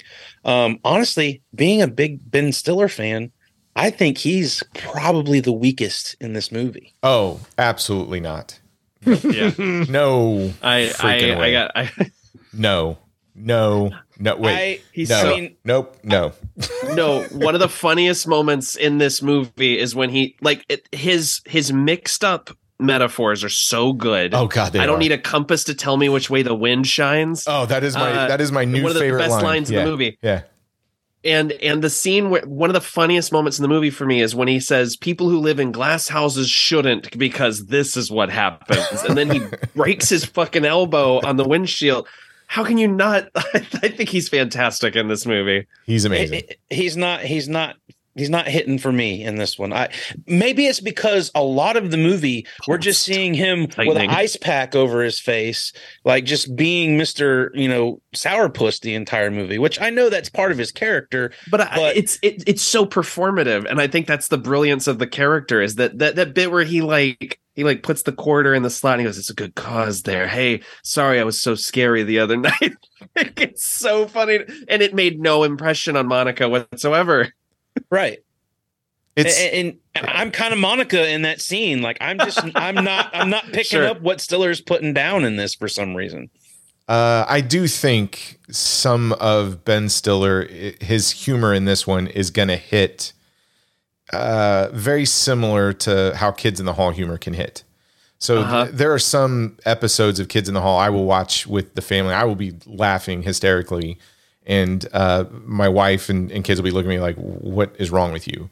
And I, it's some of that absurdist comedy that you really you, you gotta you gotta take a You, step. so back. you wanted more dick in this movie, then, right? No, Uh-huh. no, not more dick. Um, that that revival season of Kids in the Hall, the sketches with the the radio DJ after Yes. the apocalypse, crying and just sitting in silence, is the hardest I laughed at the whole season, and my girlfriend thinks I'm fucking crazy. I, I agree with you. But so I'm glad you bring that up. That is a Uh-huh. great example of comedy that it, it for you it'll hit or it won't, yeah, depending yeah, on, on your funny bone. And um, what's fun, what I love about Ben Stiller, every Uh-huh. every single freaking time, I will walk away from this film every, as many times as I've seen it. And my my wife hates this film. She hates it. She loves Hocus Pocus. She hates this film. um, and she refuses to watch it with me anymore. But I will quote something like for days. And and for the last couple of days, I'm just like, yeah, I don't need a compass to tell me um, which way the wind shines. Any anytime she tells me like, hey, you need to go do this, like I messed something up, then I'll just turn around and say that in my Ben Stiller voice. She's like, I, I really hate it when you watch that And stupid honestly, movie. like those those jokes, told- those jokes are basically the same jokes he tells, like the same style of jokes he tells in Dodgeball. Yeah. It's just in Okay, and dodgeball, it, works for me. it works this, there for me, not. too. Yeah. Like, it's well, t- White, I Good- told White my Goodman girlfriend- is is so much better. That that's so much better as like a villainous character anyway. right, right. Uh, when I wake up, you better hope you're asleep. Is such a great threat. There's so many of that, and I mean, just his uh, going back and forth with the Sphinx, and just him getting aggravated. I love this Mister Furious. I mean, the Incredible Hulk was always uh, one of my favorite comic book characters um, because I grew up on the Incredible Hulk TV show, right? So the Lou Ferrigno stuff, and I, I, what I love that Ben Stiller does is, I think he takes the layman's version of the Hulk and tries to be that without um, the depth and everything else that's you know David Banner, Bruce Banner, you know whichever uh, version they're using, right? So um, I think he's playing that character perfectly and trying to put on this scary perception, and he just he bumbles it every freaking time, every time, and it and it's perfect. I think it's pitch perfect for that character. And you, you Josh, you, you touched on on Greg Kinnear, or you touched on the boys. Yeah. Like, and one of the things you texted me while you were watching it, because because of your frame of reference, you were saying there's so much Homelander DNA Oh, oh, in Greg Captain Kinnear- Amazing. Greg Kinnear could play Homelander on The Boys. Like he, it, it's it's almost the Homelander character in this movie. And to me, he's the best Booster Gold that we never got. Like it's Yeah. His exchange with Captain uh, Captain, his exchange with uh, Casanova when he breaks Yeah. in about, well, I knew this and I knew you knew that. I mean, he's getting he only himself. knows that you knows that I knew. yeah, I, I love that exchange. Kinnear is fantastic on it. Um, I Yeah. I'm I'm really curious. Uh, you you guys have talked about some of the the subtle the subtleties with the trauma and everything else. Mhm. I, I know it's there. I just don't think it's um it's front and center, and I don't think Right. it's uh it's it may be intentional, but man, it takes a backseat like a like a trunk seat um to Yeah. everything else in there. Like I if people come to this film and are reading into that and saying, "Well, there's this subtext and message here," I think Yeah. I th- my take on that would be, okay, you're you're missing what's going on in this other part of the scene if you're paying attention to that. to, to me the strongest version of that though is i mean we we literally get a coming out scene right Mhm. blue raja coming out to his mom as a superhero and it is played with as silly as it is utter sincerity and i just i love that scene so much it always makes me like big smile on my face Yeah, th- uh, those character beats hit, but I Yeah. don't I don't know if there's because I've seen some people talk about some of the comments, the social commentary in this, and and Sure. where it tries to go after that. I don't know if it's there. I mean, it it can be there, but I don't think it's a I mean, focus. but i don't or- think it's subtext so much as it's text i mean we literally Right, have right. we have we have the shoveler give a speech about how this victory goes out to the little guys Yeah. and I, I think that that's that's not so much commentary as it is just like what the And he's a very blue you. collar hero too, right? A very Sure. blue collar job. Well, I mean, honestly, The Boys is is hitting you over the head with that stuff a whole lot more than this movie is. But I think especially that's it's supposed seasons, to. yeah. Like to me, Yeah. comparing this to the boys, it's the boys is out there saying some things within a few of its episodes and Yeah. some very Right. powerful things. This one is very much um, dad joke the movie. And uh, does it the commentary is incidental yeah, it really is. And it's like, okay, even in its commentary, I think it's almost making fun of of making commentary in these films. But what's funny is I like that's what I walked away from this movie more or less getting out of it than the comedy. Like I don't know why. Like wow I think the older I get, the more movies I watch and the more movies my taste in movies change. sure Like I'm looking for those kind of things in movies now. And this is this is kind of a conversation like, you know, I know Troy is a big champion behind Top Gun 2. And like uh, please just stop Gun Maverick. uh, yeah, Top Gun Maverick, sorry. I don't want to uh, offend anybody. top gun the new batch yeah but uh, but i mean like I, I think i've gotten to the point now with movies is i'm always looking for some kind of subtext now because people do Sure. it a lot and i almost like i can't just enjoy a blockbuster now. Like i think that might be why i have a lot of issues with mad max fury road. Like it's just it's a great action I movie can't get into this but again with you.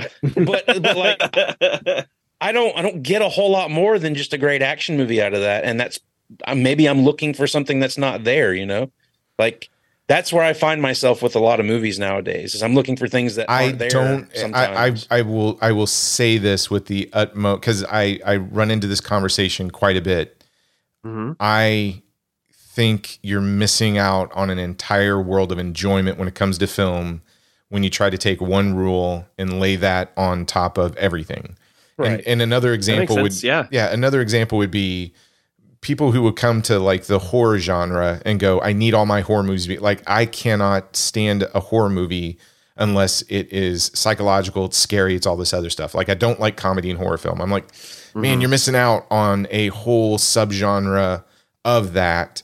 Well, mm-hmm. true. I mean, like I, I understand what you're saying. Like J- Jason from VHS Files is a lot like that as well. Like he he like any kind of psychological horror movie, he's just like if you if you tell him it's the scariest movie you ever seen, and but like he can't get behind that kind of shit. Or if it's something psychological that you really got to read into, like he just wants his surface level horror movies. Yeah. But he's missing out on something that's great. Like he's such a big like Hereditary is the biggest piece of shit I've ever seen. There's so much going on in Hereditary that is fucking great Uh, if you just get past like your own hangups on it. And maybe that's what everybody says when I say I'm not that big into Mad Max Fury Road. You Mm. know, like I, I I think what it is is I had what alcoholics would refer to as a moment of clarity. Mm, let's hear this. and, and and realized that maybe I'm not Tell me about your my- miracle. I'm not letting myself enjoy some of these movies because I'm looking for things that aren't there, you know. what if the spleen had been in Mad Max Fury Road? Would you feel differently about it? no, I do want to talk about Paul Reubens in this because I feel like Hank Azaria is doing his best Paul Reubens impression. Oh, fascinating. Okay. And the fact that Paul Reubens is in this movie is just one of those that's like, wow, this is kind of Well, weird. you know, Is he how I- doing like a zombie? Is it wasn't zombie the name of the? Jumpy the Genie? Yeah, I only know that because of the Tool song. So there you Just go. the just the introduction of of uh what's his- the the blue what is it The Blue Uh, Raja. the Blue the blue Raja like for whatever reason I'm feeling like I should be I should see Paul Reubens playing this part or he's so he's giving me his best Paul Reubens and then Paul Reubens shows up Blue Um, Raja is an icon to me. Like legitimately, I I Wow. saw Okay. I, was I was at a convention a few years ago, saw a vendor dressed as Blue Raja and had to take a picture with them. I was like, I don't you don't understand. Like I've never seen a Mystery Men cosplay before. This is the best th- best day of my life.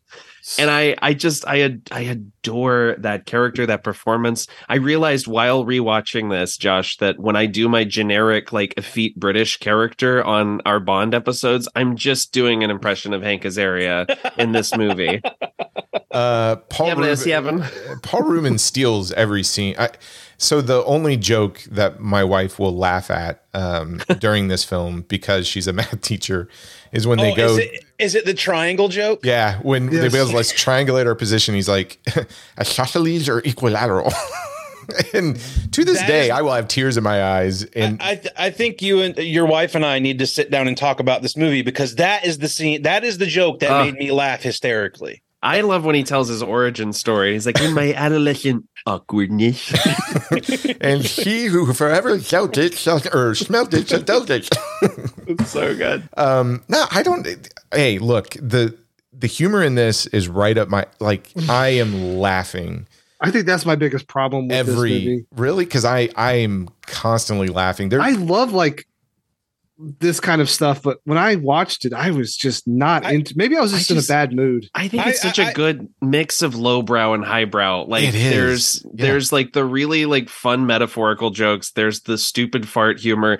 There's references to uh outtakes from Star Trek. The the sabotage joke uh, is a reference to, to William Shatner. Uh, I, I I don't know. It it all it almost all of it plays for me. I will. I don't know why. I will die laughing for, from just watching their expressions when they're having this whole Lance Hunt wears glasses, Captain Amazing doesn't. And he's like, he, he takes wouldn't be able to off when he see. He wouldn't be able to see. That's the stupidest thing ever. And just watching Ben Stiller getting I'll- just so angry at this I'll argument, concede. I love it. I'll concede that is that is pretty damn funny. there's so much about this, but it hits.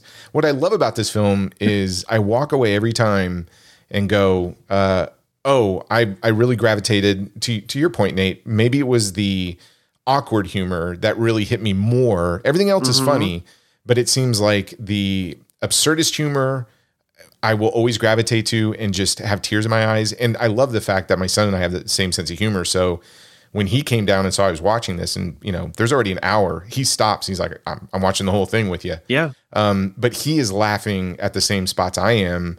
But the jokes are all over the place. It is dad joke territory for the most part. But Yeah. I, I think it's done really well in the context of what's going on too. And everybody sells it.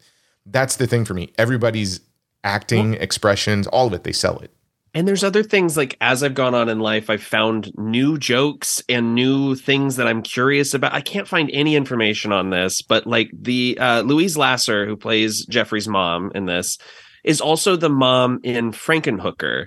Uh, Oh. and there's multiple scenes. The main character in Frankenhooker is named Jeffrey, and there are multiple scenes in that movie where she leans around the door and goes, Jeffrey. And I, I, I have to believe that that's a reference somehow. Like someone, someone in casting was like, Frankenhooker fans are gonna love this in Mystery Men. They have to. I, I mean, It has to be right. well, this this does have a Frankenhooker feel to it, sure, yeah. especially when you get to to Casanova's mansion to a certain degree. And the psychofraculator. Yeah. Okay, I'm okay. Maybe I'm coming around on this now. It, it does. You, look, here's the thing with Mystery Men. I, I I think somebody could could come to the table, and I, I get where you're coming from, Josh, and and Yeah.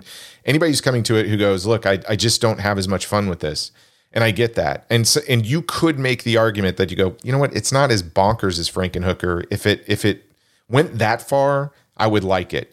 Um, other people might say um, it just doesn't do a good job on on parodying the superhero genre, et cetera. I could totally see somebody making the case from a mystery men critique that mm-hmm. it almost gets to these places but never truly commits. I totally That's what see I that. was going to say. Is like I I feel like this compared to what I am a big fan of that a lot of these people do. This feels neutered in a sense to me. Like it it doesn't seem as fu- it doesn't seem as funny as some of the other things I've seen from some of these people, you know. Um and and, and maybe that comes from not watching it a lot. I mean, I've been a big proprietor lately of like I need to give things a you can give movies a couple of watches to really receive what it's trying to give me sometimes Mhm. and you know i i only had the opportunity to watch this once before we talked about it but um you but know that that's one of my favorite things when we have you on Silver Linings playlist is you'll you will literally say something like the first time I watched this I was kind of lukewarm on it. Fifth watch, Yeah. I kind of I started to groove to it, and I was, like I, I don't have the patience for it, and I I do respect that. yeah Uh, i mean and you you I- could make that. I mean, I, I- again, Yeah. it's it's got Henenlotter aspects to it in some regard. Yeah. I, I like what you're talking about, Nate, in terms of a callback or reference to it. It may not commit to that style. It it doesn't commit to the to, to Joel Schumacher style, right?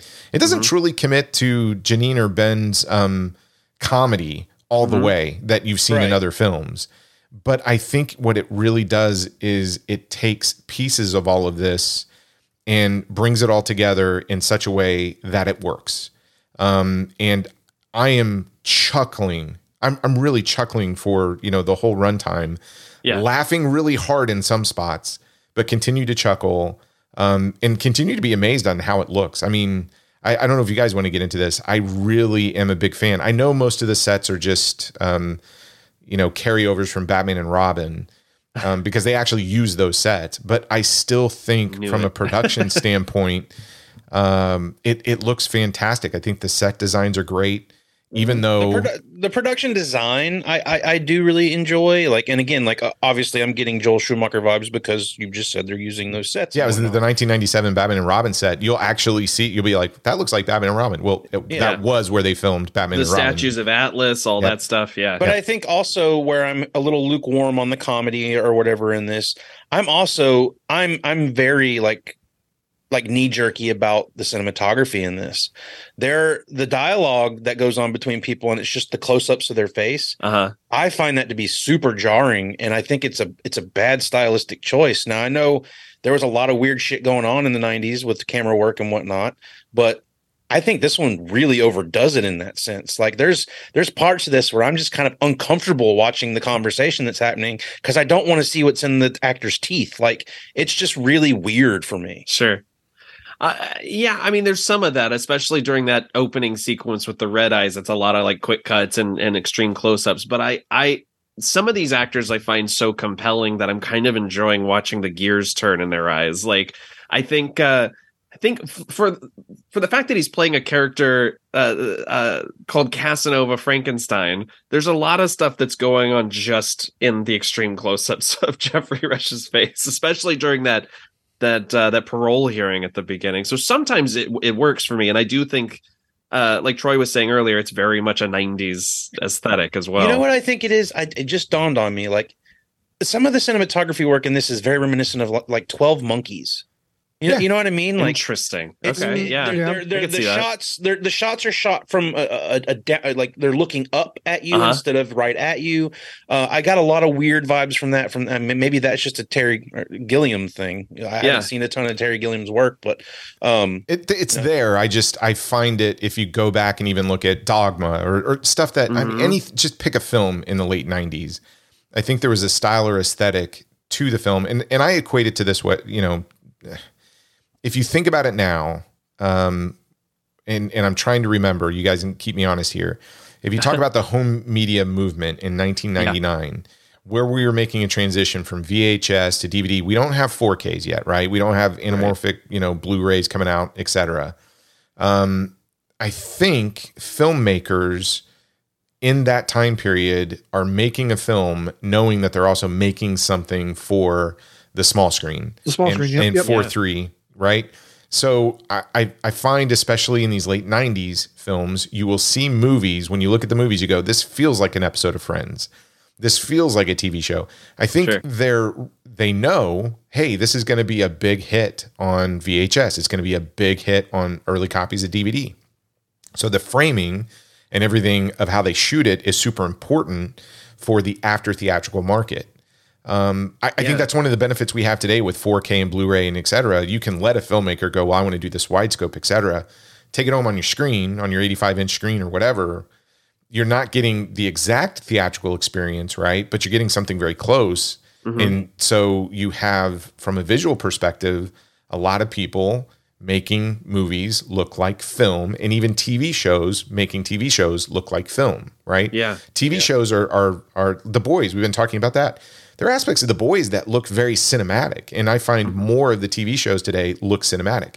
Back back in the late '90s, I find a lot of '90s films look very TV show in quality well, the comic the, the comic book movies of today are kind of a uh, sort of the the catalyst for that. I mean, if you're going to go from having this cinematic comic book movie in the theaters that you want people to have their butts in the seats for, and then you want to make a TV show that coincides around that, you're going to have to play ball in the same ballpark, and or people are not Mhm. going to be on board. You know. No, and I, I think it's easier today that both mediums can kind of share their their visual artistry and even the look and production design. But back in the late '90s, movies, because of the boom of DVD, right, and, and everything that was coming out in the home media market, when you were shooting your film, it makes total sense that great. Uh, Brad mentioned it earlier. Grab your person from music videos, from commercials, everything else. They can make a really interesting film, but if need be, they can make a film that also looks good on the mm-hmm. after film market, specifically for TVs, because not everybody was running around with a widescreen TV. So I think Well, I mean- this thing looks intentional because it it was made for a theatrical run, but it was mm-hmm. probably more so made for what's going to happen after it's done in the theaters. I well, feel that like movie, we were talking about Zoolander earlier, which you know is a, another flop, but it also you watch that movie, it's shot, edited like one of the original Zoolander sketches. Like it, it mm-hmm. very much, it's kind of hard to tell where those end and the movie begins. And, and I'm again like me and Brad are just kind of hovering around the same space here because you're starting to make a case for me. Like when I start to think about it, you know, David Fincher, my guy, like I fucking love David Fincher. Sure. Comes from music videos. Obviously, he's not very happy with what happened with Alien 3, but if you look at Alien 3, it's got the same sort of jarring cinematography Mhm. and and it's it's it's hard to watch in certain aspects of that, you know. And yeah, I mean, I don't know, maybe the 90s isn't the greatest of times for me. Like I'm so excited for us Watch to your get mouth. to. I'm excited for us to get to the Brosnan era in like four years on our show. Like, right, exactly. Like those are the ones that I'm I'm dreading at this point. But uh because I, I don't know, like I I- go back to stuff that I that was around in the 90s that was big in the 90s like even i've you know, i was a big into the grunge scene when it was a big thing in the 90s and now Yeah. i'm kind of like grunge is dead man i'm over it like uh i'm sorry i, I didn't want to i don't want to bring up pj because i don't want to offend brad here but um i just i don't know like i've kind of there's almost like a ex-girlfriend sort of vibe with the 90s for me it's like that was that was then i'm past it i'm done with it let's move That's on to something else He just called you an ex girlfriend, Brad. I know. I've been called worse, but i love you brad I know. I and I'm not saying that there wasn't anything of quality to come out of the late 80s, early 90s in terms of um, cinematography or anything of that nature. I'm just saying you've got a you know Universal, right? MCA Universal.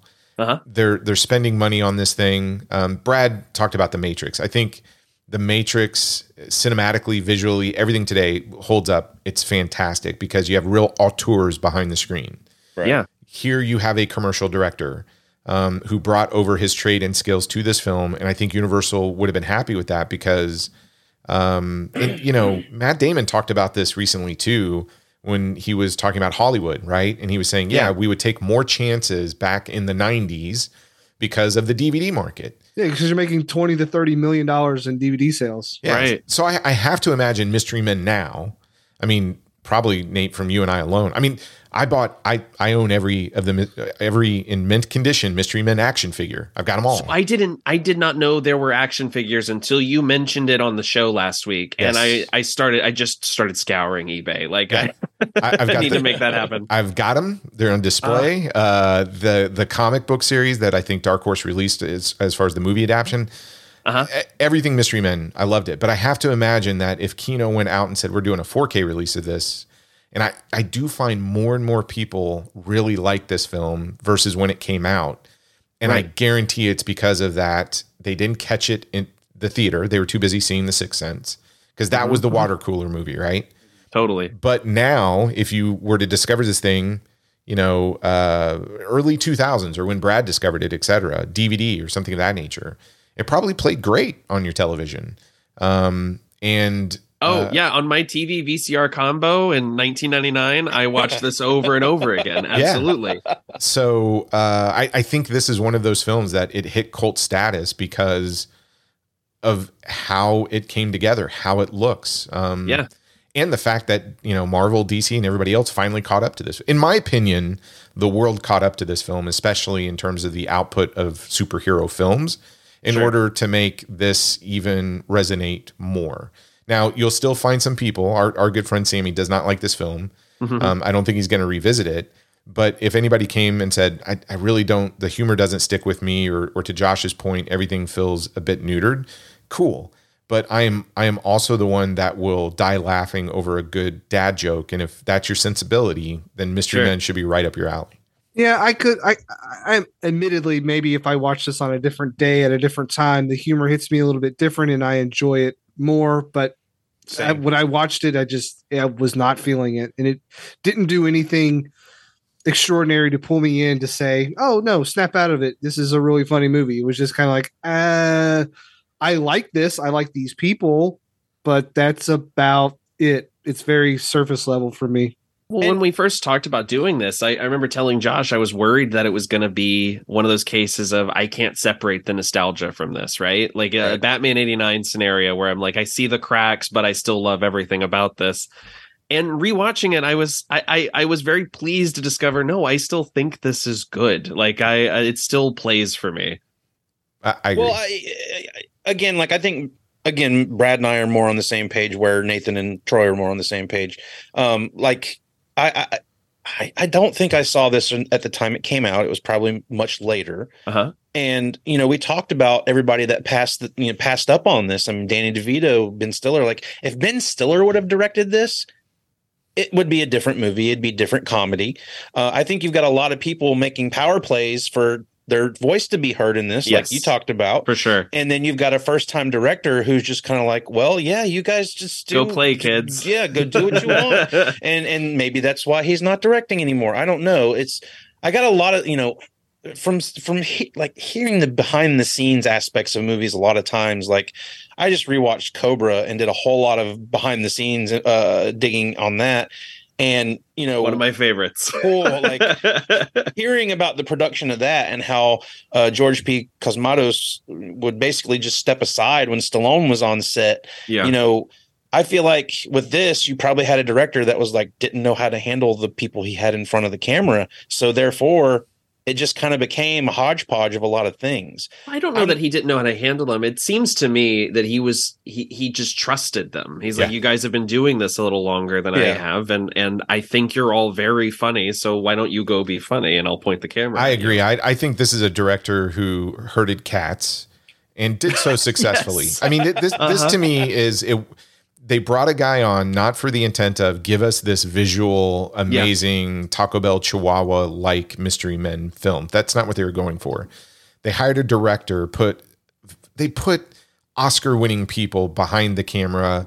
They put um, Oscar nominated people and winners in front of the camera. The the caliber of people working in front of the camera and behind the camera is fantastic Yeah. this guy herded cats and i would love to sit down and talk to him and be like okay Yeah. when the shooting was finished was it was it you and conrad in the editing room along with some other people like okay we got a lot of stuff here. How are we going to put this together?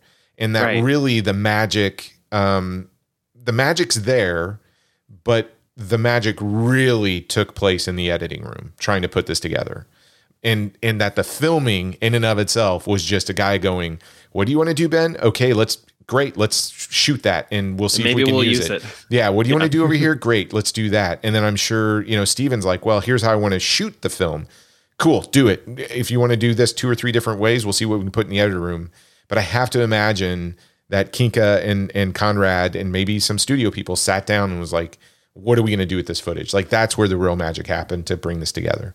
Yeah, I I I, I can totally see that. I and it just, works. you know, it works for me 100% and and I think at this time too, I I wasn't so familiar with the Ben Stiller comedy as much as I was the dramas he was in at this time. Reality Bites, Permanent Sure. Midnight. Like I saw Permanent Midnight before this for sure, and you know, seeing his performance in that, which is great, and and completely different from what he's doing in this. Um, I've this got to watch that. Yeah. it, it, it's just I don't know, like like Brad said, I, I don't dislike this movie. I don't. Yeah, I will probably rewatch it, uh, especially after we've talked about it. That's the other thing too, and that's what's great about podcast is even when I'm lukewarm on a movie, when I come on a podcast and talk about it, I walk away going, "Man, I need to rewatch that because maybe I didn't see what what what somebody does see in this." How are you warming up to that Highlander 4K then? Fuck you. I thought you were going to say Highlander 4 Oh, end game. Well, I'm, I'm curious, Brad. Like, so um, one of the films that you picked on for last year was Spawn. Uh-huh. Uh, when we talked about comic book No films. regrets. Yeah, uh, I mean, how does this stack up versus your appreciation for films like that in in, in your comic book experience? Well, I have much more reverence for the character. So seeing, even if Sure. it's a bad representation of Spawn, I still get that representation on screen. So a little piece of me is is happy. At least I got that. Um, I think they both kind of suffer from not as Mystery Men is not as notoriously bad CGI wise as Spawn is, but they're both like still kind of early CGI that doesn't really hold up well. Um, but they're you know, Spawn is super serious within your John Leguizamo I as was about to say, Violator. Mystery Men doesn't have John Leguizamo. yeah, and that's another Thank God. problem. So, Thank God uh, it doesn't, man. you know, like It's me, Again- Casanova Frankenstein. pull my finger, Spawn. Um, but yeah, I, I- I mean, I don't know. Would I like to watch Spawn? No, probably watch. Hmm. I like the Spawn character more, but yeah, probably Mystery Men is is a better film. Now, for me, I'm, I'm probably picking Spawn just because of my love for Mr. Simmons. But you know, Sure. uh, you know, Troy, it's a hard question. Yeah, I Gosh, didn't. wish I there had been an HBO animated series. I know that's really in. good. That's like Yeah, I didn't. I didn't know how you would take to this because I know for for you, Spawn being a big character. I mean, Spawn for me is a tough watch to get through for a couple of as reasons. it should be because it's not a good movie. the, the CGI and John Leguizamo. Th- those are Yeah. the two things that really just get to me because it's the pest part two.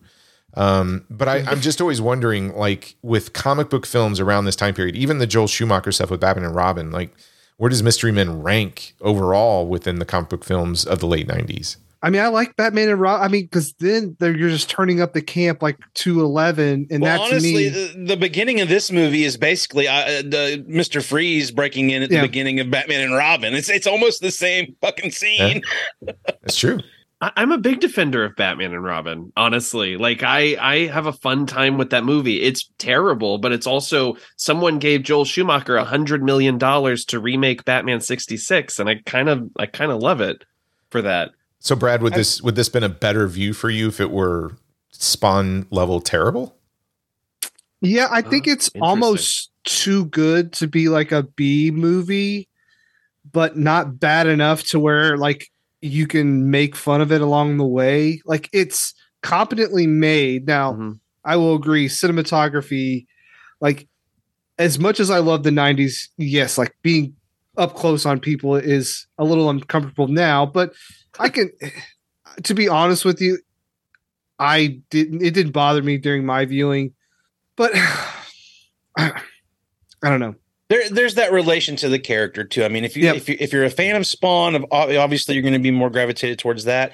Me, Sure. I was a giant He-Man fan when I was a kid. Masters of the Universe is a fucking awful movie, but I love it so much. Oh. So like, It's a really 20 minutes of a movie. world movie. so I'm, it's just I see the cracks in that, and I don't care. I just love watching this terrible movie. So, like, yeah, like, and I don't, I don't, you know, I don't have any gravitation towards the characters in Mystery Men, so therefore I don't have. I didn't know there were characters until like- right. So Well, I, Uh, I only think a couple actually come from the comics, like the Oh, yeah. Shoveler and um, Mr. Furious. yeah, uh, uh, some uh, you know this is this team is composed of new stuff as well as some characters that come from the original lineup. and, And it- and it's also how much you're subjected to things too because honestly again nathan i love you i know you love the superman movies but like superman 4 is the one i watched the most as a kid and it's the worst one like Sure. But that's the one that i have fond memories of you know Uh, Du- Dustin and I just had this conversation about Ninja Turtles on VH or on uh, Silver Lining. I do too many podcasts on Silver Linings playlist, but it is like if it's the one you watched a lot as a kid, you're gonna have a love for that. Like I don't think that ever goes away for sure. No. Uh, I'm s- well dude that first tmt movie fuck tmnt movie holds up like a motherfucker It's real good. it's It really does. good I, I, I can again. I don't think this is a bad film. I, I, I like Brad's commentary. Like it. Yeah. Maybe if it maybe if it just really went into the Henenlotter, um, Frankenhooker stage or something of that nature, total camp. This would just be an all time classic, and everybody would be talking about it. I think this flies under the radar of a lot of bonkers films. Um, but I think because it does everything so well, especially the comedy, the production design, things blow up pretty well in here too. Um, and I, I like Yeah. the third act. I think it's fun where they're using all these nonviolent weapons and everybody gets to use their superpower. Uh, it it kind of all comes together. I, I don't know. It just it it feels like comfort food, but it's really good comfort food. It's it's not gonna. It's You want that. Yeah, like you want that from from a movie about wannabes too, right? Like Yeah. you want that underdog story to end with everybody getting their hero moment, and they all do. Yeah, it's it's not trying to just make a huge statement or or really point out all of the flaws with the superhero genre and drag it through the mud.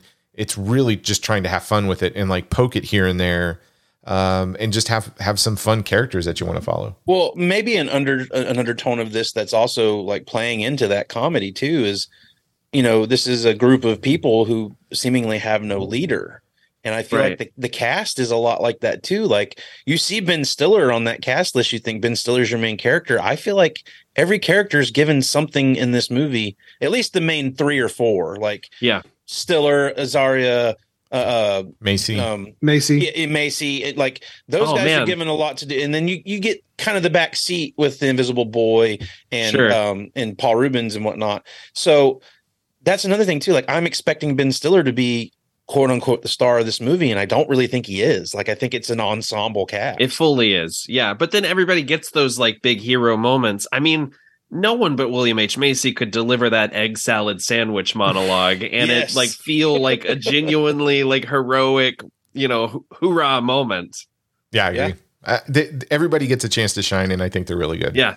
I I I really hope more people. Um, eh, well, Brad, are you are you ever going to watch this again, or is this just Yeah, sitting in the probably. Yeah. I mean, it won't be for a long time, but I bought that Kino for a reason, so Yeah, I I'll mean, watch it again. I paid money for that 4K, baby. I'm going to watch it at I least one more up. time. uh, I it's it's crazy. This is one of the movies that my son and I will watch together on a pretty regular basis because it's just for us it's fun, and then we'll spend Yeah. days just quoting it to each other. Um, and I don't know if it's because we really want to an- annoy uh, the rest of the family with our sense of humor, but um, it it really has uh, for me become one of those films that it's just like this bonding moment with my son. And, and maybe Brad, that'll happen with you at some point with Max. like if he finds any kind of humor into this, and um, I I don't I don't know if you have that movie with him already, but Cameron and I have just like this slate of films that we're like, okay, let's put this in because that's sort of our movie, and we're either going to laugh to it or we're to high five because we think you know that action was just sick or something of that nature. But Those are the best. yeah, Like, Mystery the- Men for those are the me is in a pantheon outside of even how much I love the film. It it just took on this other thing over the years between Cameron and I, and um, we we were talking the other day because I, I brought the action figures out because I'm going to be posting them on our socials. My wife is like, "Why do you have these things?" I'm like, "Dude, they're worth some money." She's like, "Sell them then. Sell them right now." I'm like, "No, Ca- Cameron gets them because he he loves this film so much." But um, yeah, I, I hope you I hope you give it another chance, Brad, soon. And It won't be soon. I can promise you that. oh man, Well, I mean, uh, uh, another case as well is like you know Watchmen. I, when the Watchmen first came out, I didn't know much about the comics. I know that movie has its fair share of controversy with the way they changed the ending and everything, um, but I wasn't as into Watchmen as I am now. Back when it came Uh-huh. out, um, and I think I'm part and partial. The reason I'm so into Watchmen now is the TV show. Like that HBO s- series Mhm. was fucking amazing. And so like down, and I'm not saying like Mystery Men's going to get a revival in a TV show on HBO or anything like that, but it needs a sequel, in my Let's opinion. get Damon Lindelof on this. right. Damon Lindelof on the script, Ben Stiller behind the camera. Let's see what happens. if if they did a sequel, do you think it would do well in today's age? I, I don't know. I think at this point it might be a little too far out of the conversation. Ben Stiller said he'd be down to do it too, which is so Yeah. interesting. Like I, I, but I can't imagine. Would that be a wide release? Would that be like a straight to Netflix deal? Uh, would you watch Right. the sequel, Brad? Yeah, for sure. Okay. I'm down for superhero stuff that's like not your typical superhero mold. Like anything Yeah. outside of a regular like we've talked about this. Like the why the Winter Soldier is my favorite superhero film of the last few years is because it's different. Like it's a political espionage thriller wrapped up in a superhero film. Like that's why I like it. Um so yeah, this would be a different thing. Okay. Uh, yeah, when I heard Ben Stiller was up for it, I'm like, somebody give this guy like seventy million dollars. Just Sell those figures and maybe you can pay a salary. I'm not selling my Mystery Men figures. It's and what's happening. funny is like I, I, I would say I would watch a sequel to this as well, but as big of a fan of Zoolander as I am, I can't bring myself to watch the sequel, and it's probably because I It's like a I rough don't sit. I don't want to taint my original feeling of the first movie, and I feel like if I watch this new one, it's gonna do that. See, to me, Yeah. I, I, I, I typically refute that unless it like brings to light things that are le- weak about the original. For me, a a bad remake or a bad sequel has never harmed the original product to can't- me. They're not going to come and take your DVD from your house or anything either. It's No, like, that would can be still- something. Yeah, that'd be. if you watch this, we're coming for your collection. pilfering your DVD collection. That's a spot on Blue Raja. uh, so, Brad, any any final words on Mystery Man? No. no, nothing. No, no, I think they should have played into the Paul Reubens thing and like he was like the jacker or something like that. Like The what? jacker. yeah, you know. Wow. no, Yeah. no, that's the wrong movie, Brad. That is no, absolutely not. That's Free Willy starring Paul Rubin. Yeah, wrong, wrong one. Uh, Nate, uh, Josh, any other thoughts? I, I just I adore this movie. I totally get why it wouldn't play for everybody, especially if you're coming to it for the first time. But uh, it, it's one that it, it puts me in a good mood every single time I watch it. I was Yeah. watching it uh, the other night, big stupid grin on my face, literally sending my girlfriend like clips of the movie, just like, see, uh, this is so good. Look at this cast. This is ridiculous. Um, I think if you if you haven't seen it, go check it out. It's truly like one of the best ensemble casts for any comic book film. Uh, and I, I think for that alone, it's worth checking out. I agree 100%. Well, I'm going to ask the question. I'm going to start with uh, you, Josh.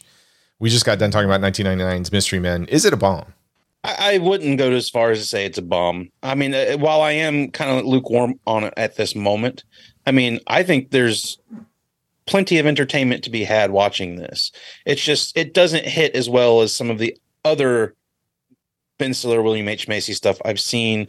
It's not a nostalgia trip for me either, so therefore I don't have that to connect to it. But Sure. you know, I had fun watching it. I didn't turn it off, so that's a good sign. That's a great you know, sign. But, Yeah. but I, I, I don't think it's a bomb. I just again like we've we've touched on this on episodes I've been on before. I think this is another movie that might be suffering from being ahead of its time a little bit.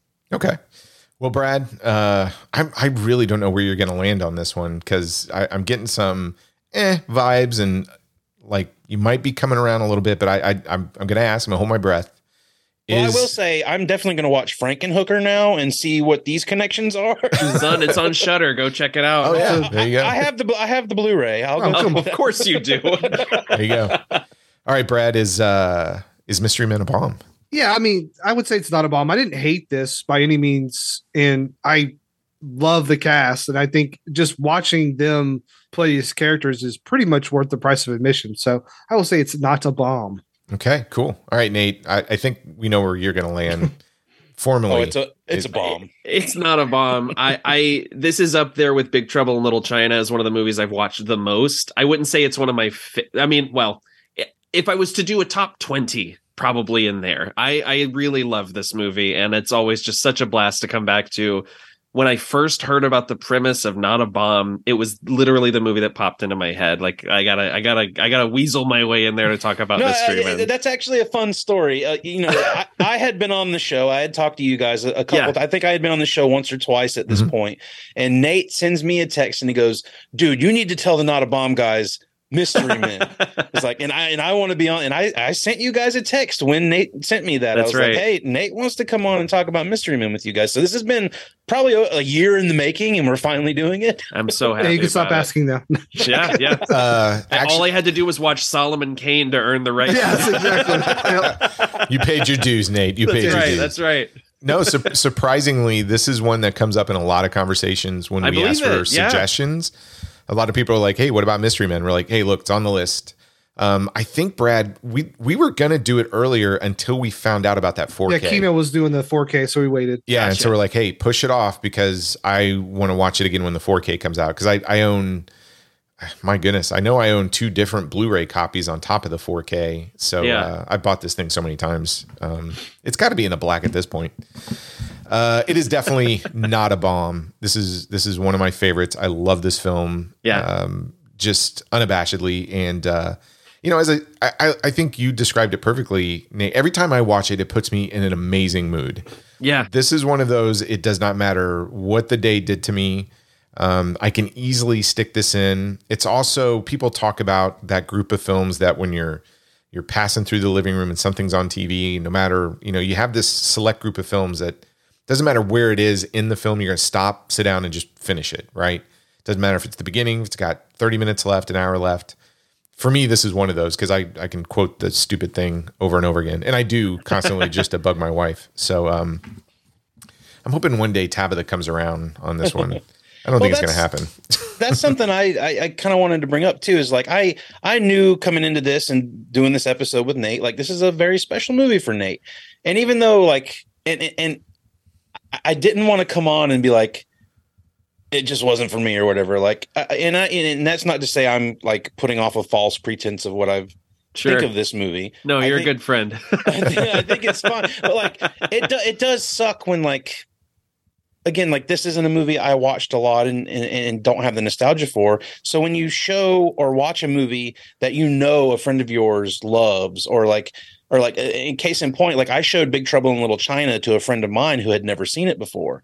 Yeah. And it's like that meme that's like when you're showing somebody a movie and they're not responding to the parts that are funny and all like he he he was not responding to Big Trouble in Little China the way he's Uh. supposed to respond to Big Trouble. in Little So it's it's hard when you know I've had that so many times. right? Like, so like it's hard to come on and talk about a movie that you know somebody loves where you're you're kind of lukewarm on it. Sure. But but again, like that's why I love doing this because now I next time I watch it, I'll be looking for the things that Nate and Troy Aw. really love about this. I'm gonna watch Frankenhooker and compare it to the shots in this movie, you know. So that's where I think there's a, a big plus here. Even though I wasn't, you know, I, I'm lukewarm on the movie. I will definitely watch it again and, and take what you guys love to heart and, and see if see if my opinion changes. I, I love that. Yeah, Thanks, I, I- man. that's that's awesome. I and I, I will say this: I, I can't vouch for this aspect of it for anybody. I know it's true for me. Every time I watch it, I like it more. Meaning, uh, Yeah. I get excited about when when we watch the 4K. I kind of got excited about when am I going to watch this again. So um, I I truly truly just enjoy putting this on repeat. Now, is it in the top 20 movies of all time for me? I don't know. I find that to that list to be hard. Sure. how Um, many how many Jackie Chan movies are there? There's more than 20. Okay, so then, then no, there's no, it's not going to be in your top twenty. Troy. Probably not. I, I like it more than the medallion. Claire's in that one too. Okay, but how about the tuxedo? Uh, yeah, we we got to talk about the tuxedo someday. Do we have down. Well, real quick, t- is the Foreigner good? I got I Foreigner's that amazing. Blu-ray. Border's great. Mhm. Yeah. Definitely. Yeah, Martin Campbell. jump on that big time. That's that's a surprising.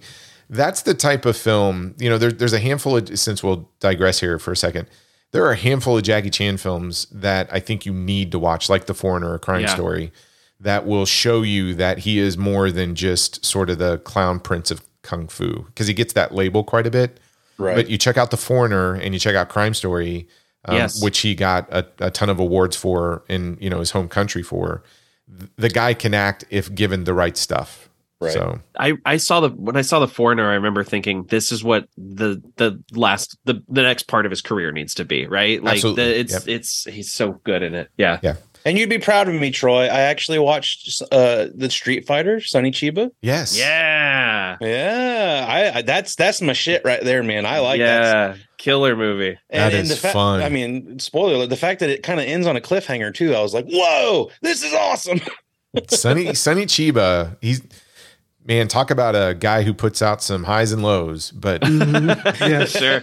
yeah, e- even the lows, I I really do love. Um, I, I put it this way: Sonny Chiba, like Street Fighter, I can watch all day by myself like crazy. Mm-hmm.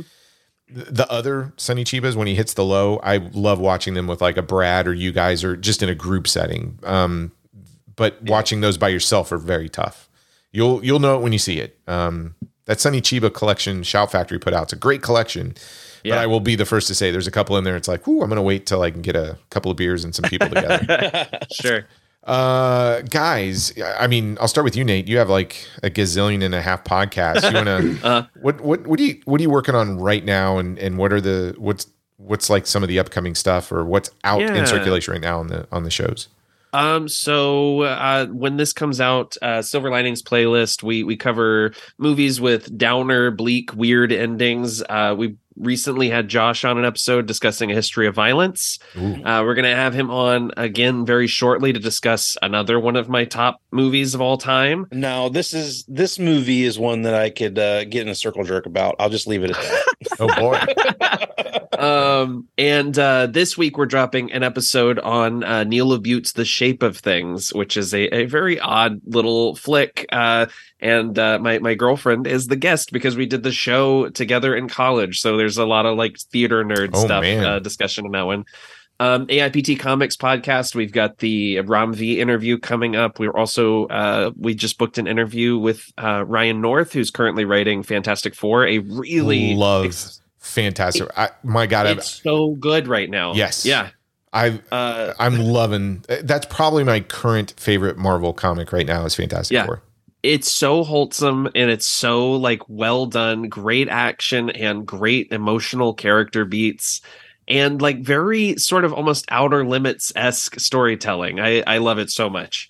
Um, and then I've got oh that's a scary movie, which I, I host with uh, co-host with my girlfriend. Uh, we go through movies that spook us, or you know, bad horror movies that make us laugh. Sometimes we t- cover uh, scary television episodes. Uh, we just put out an episode on Jason X to kick off the new year with uh, style.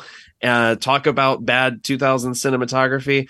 Um, and then we have an episode coming up uh, on the remake of The Wicker Man to just keep that uh, Neil LaBute train going. Holy cow! when do you sleep exactly, or do you not sleep? Never. Uh, no, it's Silver Linings playlist. We're going to be w- winding down the season in uh, a handful of episodes, so I get to take a little bit of a break. oh man, it's good content, man. I, I Oh, encourage thanks. everybody. So if they want to just follow, because that's a lot of stuff to follow. What's Sure. where's your social media handles? Um, Uh, where's you the best can to find me on Twitter at What a Story Nate. Uh, you can also find Oh That's a Scary Movie at OTASM Podcast, O T A S M Podcast. I share all the stuff from AIPT and Silver Linings on there as well because there's we typically talk a lot of horror on both shows. Cool. Josh, you're back from a cruise, so VHS Files is is uh, obviously in full gear. What what's coming around the corner Well, for you guys? cur- currently, um, we're re- re-releasing all of our past episodes on Yeah. YouTube, uh, audio versions only. So, if you have been interested in listening to any of our past stuff, it is coming out uh, an episode a day on YouTube right now. Um, we will be dropping our top four gifts given in movies. Um, this coming Monday, I believe. So it'll probably be this. Yeah, it'll be Monday. So it'll probably come out the same day as this. Um, and we've got a whole slew of episodes planned for the rest of the year. Uh, Nathan will be joining us for some of those. And if you want to hear Nathan and I talk about James Bond, we have uh, for new eyes only, and we're getting into the Roger Moore era as we discussed earlier in the episode. So uh, if you like to hear talk about Bond movies, we're talking Bond movies over there. So come check us out. Uh, find us at VHS Files Podcast on any of the socials and VHS Files Podcast on YouTube. Nice. I can't wait to hear you guys talk about Your Eyes Only. That's probably my favorite Roger Moore. I am. s- I yeah. I can't wait for that one. Josh is really looking forward to Octopussy just so he can finally figure out what the hell the title is.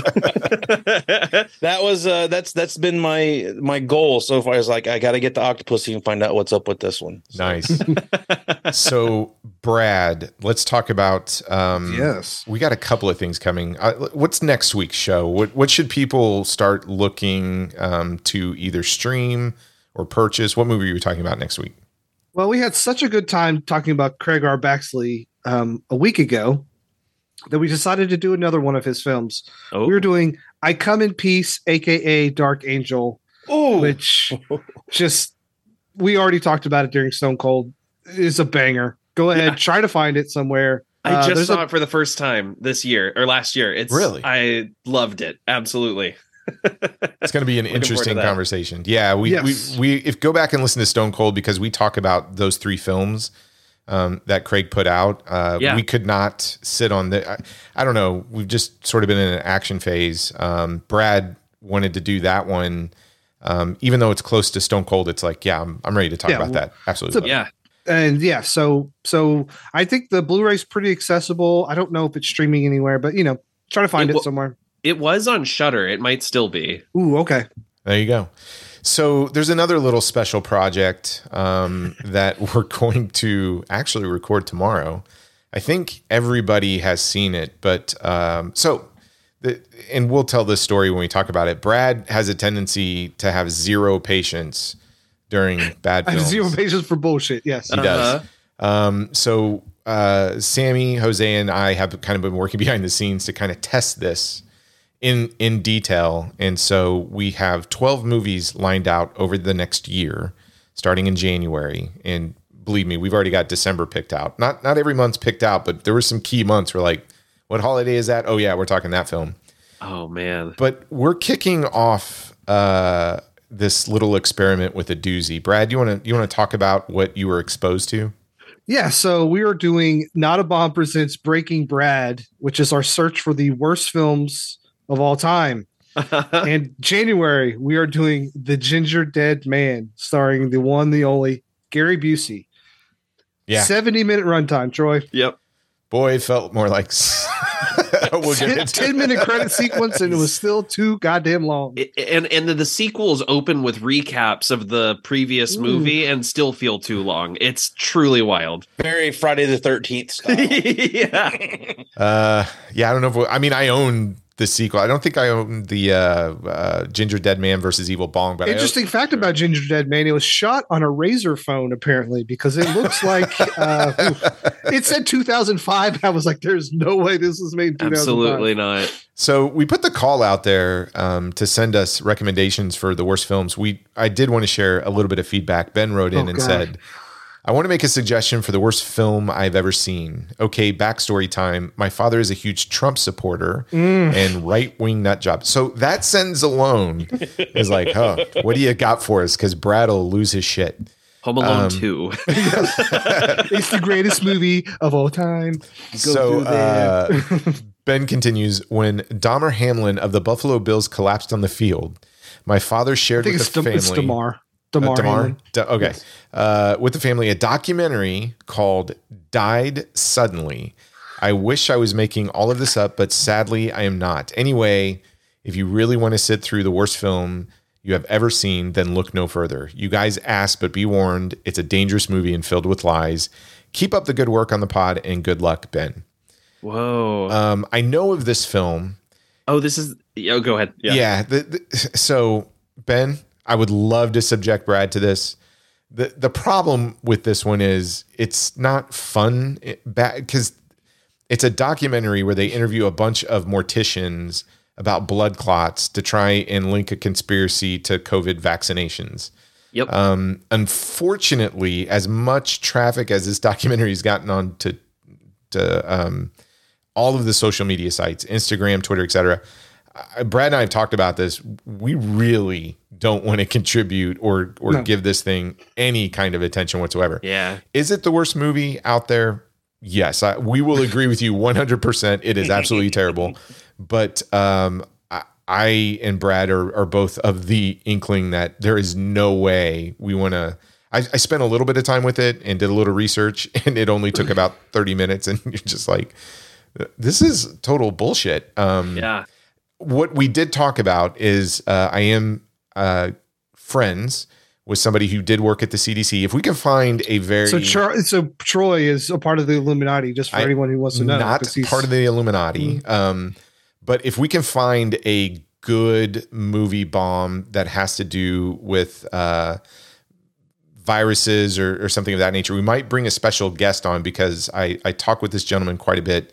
He's super fascinating. Um, I, I don't want to name drop or anything, but we might have a chance to go down this path in a more uh, I don't know, sane, ethical, interesting conversation versus Nice. um, subjecting Brad to a right wing nut uh, died suddenly documentary. Well, I'm honestly just kind of curious as to what the rest of these awful movies that you're going to be subjecting Brad. Well, I don't know any of them. Doesn't know any of them. I'm Um, gonna. so- se- I, where do I send the list to? send them. Oh, that is a good question. Yeah. That is not a bomb pod at gmail.com. Fantastic, because I I got you boys. Let or you can go to our website, notabombpodcast.com, and hit the contact us button. So yes. I will, I will say Nathan is one of my friends that I always am like, that seems like a bad movie. I wonder if Nathan's seen it. Give us the list. I, I can tell you this Brad's Uh-huh. patience level. Um, it's so much fun to see it in action when you go to a movie together sure. or a film festival. And uh, you can just tell first 10 minutes. I, I've, I've been in the room where the director is staring at us and Brad's like, fuck this, I'm out, and just walks out. I was so curious about what movie that was. Can you can you tell What us off movie- air or? now, what movie was that? 'cause I heard you guys talking about that. I don't. I. I uh, we might. I'll have to look it up. We can share it on the next episode because I. The next day, I spent thirty or forty-five minutes with that director talking about his film. Wow, And here comes okay. Brad around the corner, and I'm sure that guy was like, "Is that the dude that just walked out in front of me?" um. Yeah. No. It's uh, it's very entertaining. Brad hates musicals. He. Uh, what What other things do you not like, Brad? If like if somebody were trying to look for that perfect bad movie, what are what are the things that you don't like? I mean, like your really bad romantic comedy, like Oh yeah, those are terrible. like your Hallmark level romantic comedy is gonna just really grind my gears, as they say. Yeah, musicals and also like Italian films. He hates Argento. He I'm I am hates so Argento. I am so fascinated by like so many people hate musicals, and like I, I wouldn't say I've seen like all the musicals there are, Uh-huh. but I just I don't know. Like I don't understand the mindset. Like you just won't watch any Well, musical at all. Like it just breaks so like we're walking down the street, Josh, and then all of a sudden I'm singing, and it's like this is not how the real world works. Like, but he you just don't- loves people walking down the street and then breaking out into kung fu fighting, which we've had Yeah, this well, conversation. yeah, yes, right, exactly. exactly. I, I'm more susceptible. One of those is to- cool, and the other is not. for sure. One of them is cool. Uh, we've got a few musicals lined up for him, so don't Oh, worry about that. yeah. They're- Damn it. They they are they are atrocious. I, I was telling Josh uh, the other day that like the next time we come back, I want to do. I'd love to. I'd love to make you guys sit down and watch Graffiti Bridge. Ooh. Oh, You want to talk about a bad musical? well, Brad, well, Brad, have have you seen RRR? Yeah, I love RR. loves but RR. That's Okay, different. so, that's like- that's different. That's way different. I don't know. It's it's not so different, honestly. look, we're gonna That's dis- we've got twelve months to dissect this lunacy because Brad will say he doesn't like something, and then I'll give him a list of ten things he likes. He's like, "Oh yeah, I do like that." Well, Troy, where, where, where, where do you sit on musicals, Troy? I love Troy music. My two favorite movies of all time are Drunken, Drunken Master, Master 2 2. and Singing in the Rain. In the rain. I will Singing- watch those Wow. over and over Yeah. again because to me they're very close to being the same film in terms of pacing and uh, just visualization of like the bodies in motion. It's fantastic. If you watch Okay. those two movies back to back, uh, you'll see more similarities and differences. Singing in the Rain was one of those I got too late in life, and uh, I, I don't know what all we were watching. We were watching a bunch of musicals at the time, but some, dude, Singing in the Rain is just It's magical. The dancing, the singing, like all of it is just amazing. It is. It's a beautiful film. Uh, okay, so I don't know if you're listening in the morning, the afternoon, or evening. Go and try and find a copy of I Come in Peace, or it's also known as Dark Angel. Come back here next week, next week and uh, listen to our thoughts about it. Go buy Kino's 4K version of Mystery Men.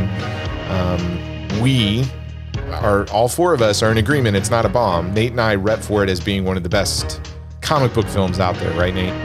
Oh yeah, absolutely. Okay. Yeah. So you can't go wrong. So go buy that and uh, check out all of these guys' amazing podcast, and we'll see you soon. Don't lose your head.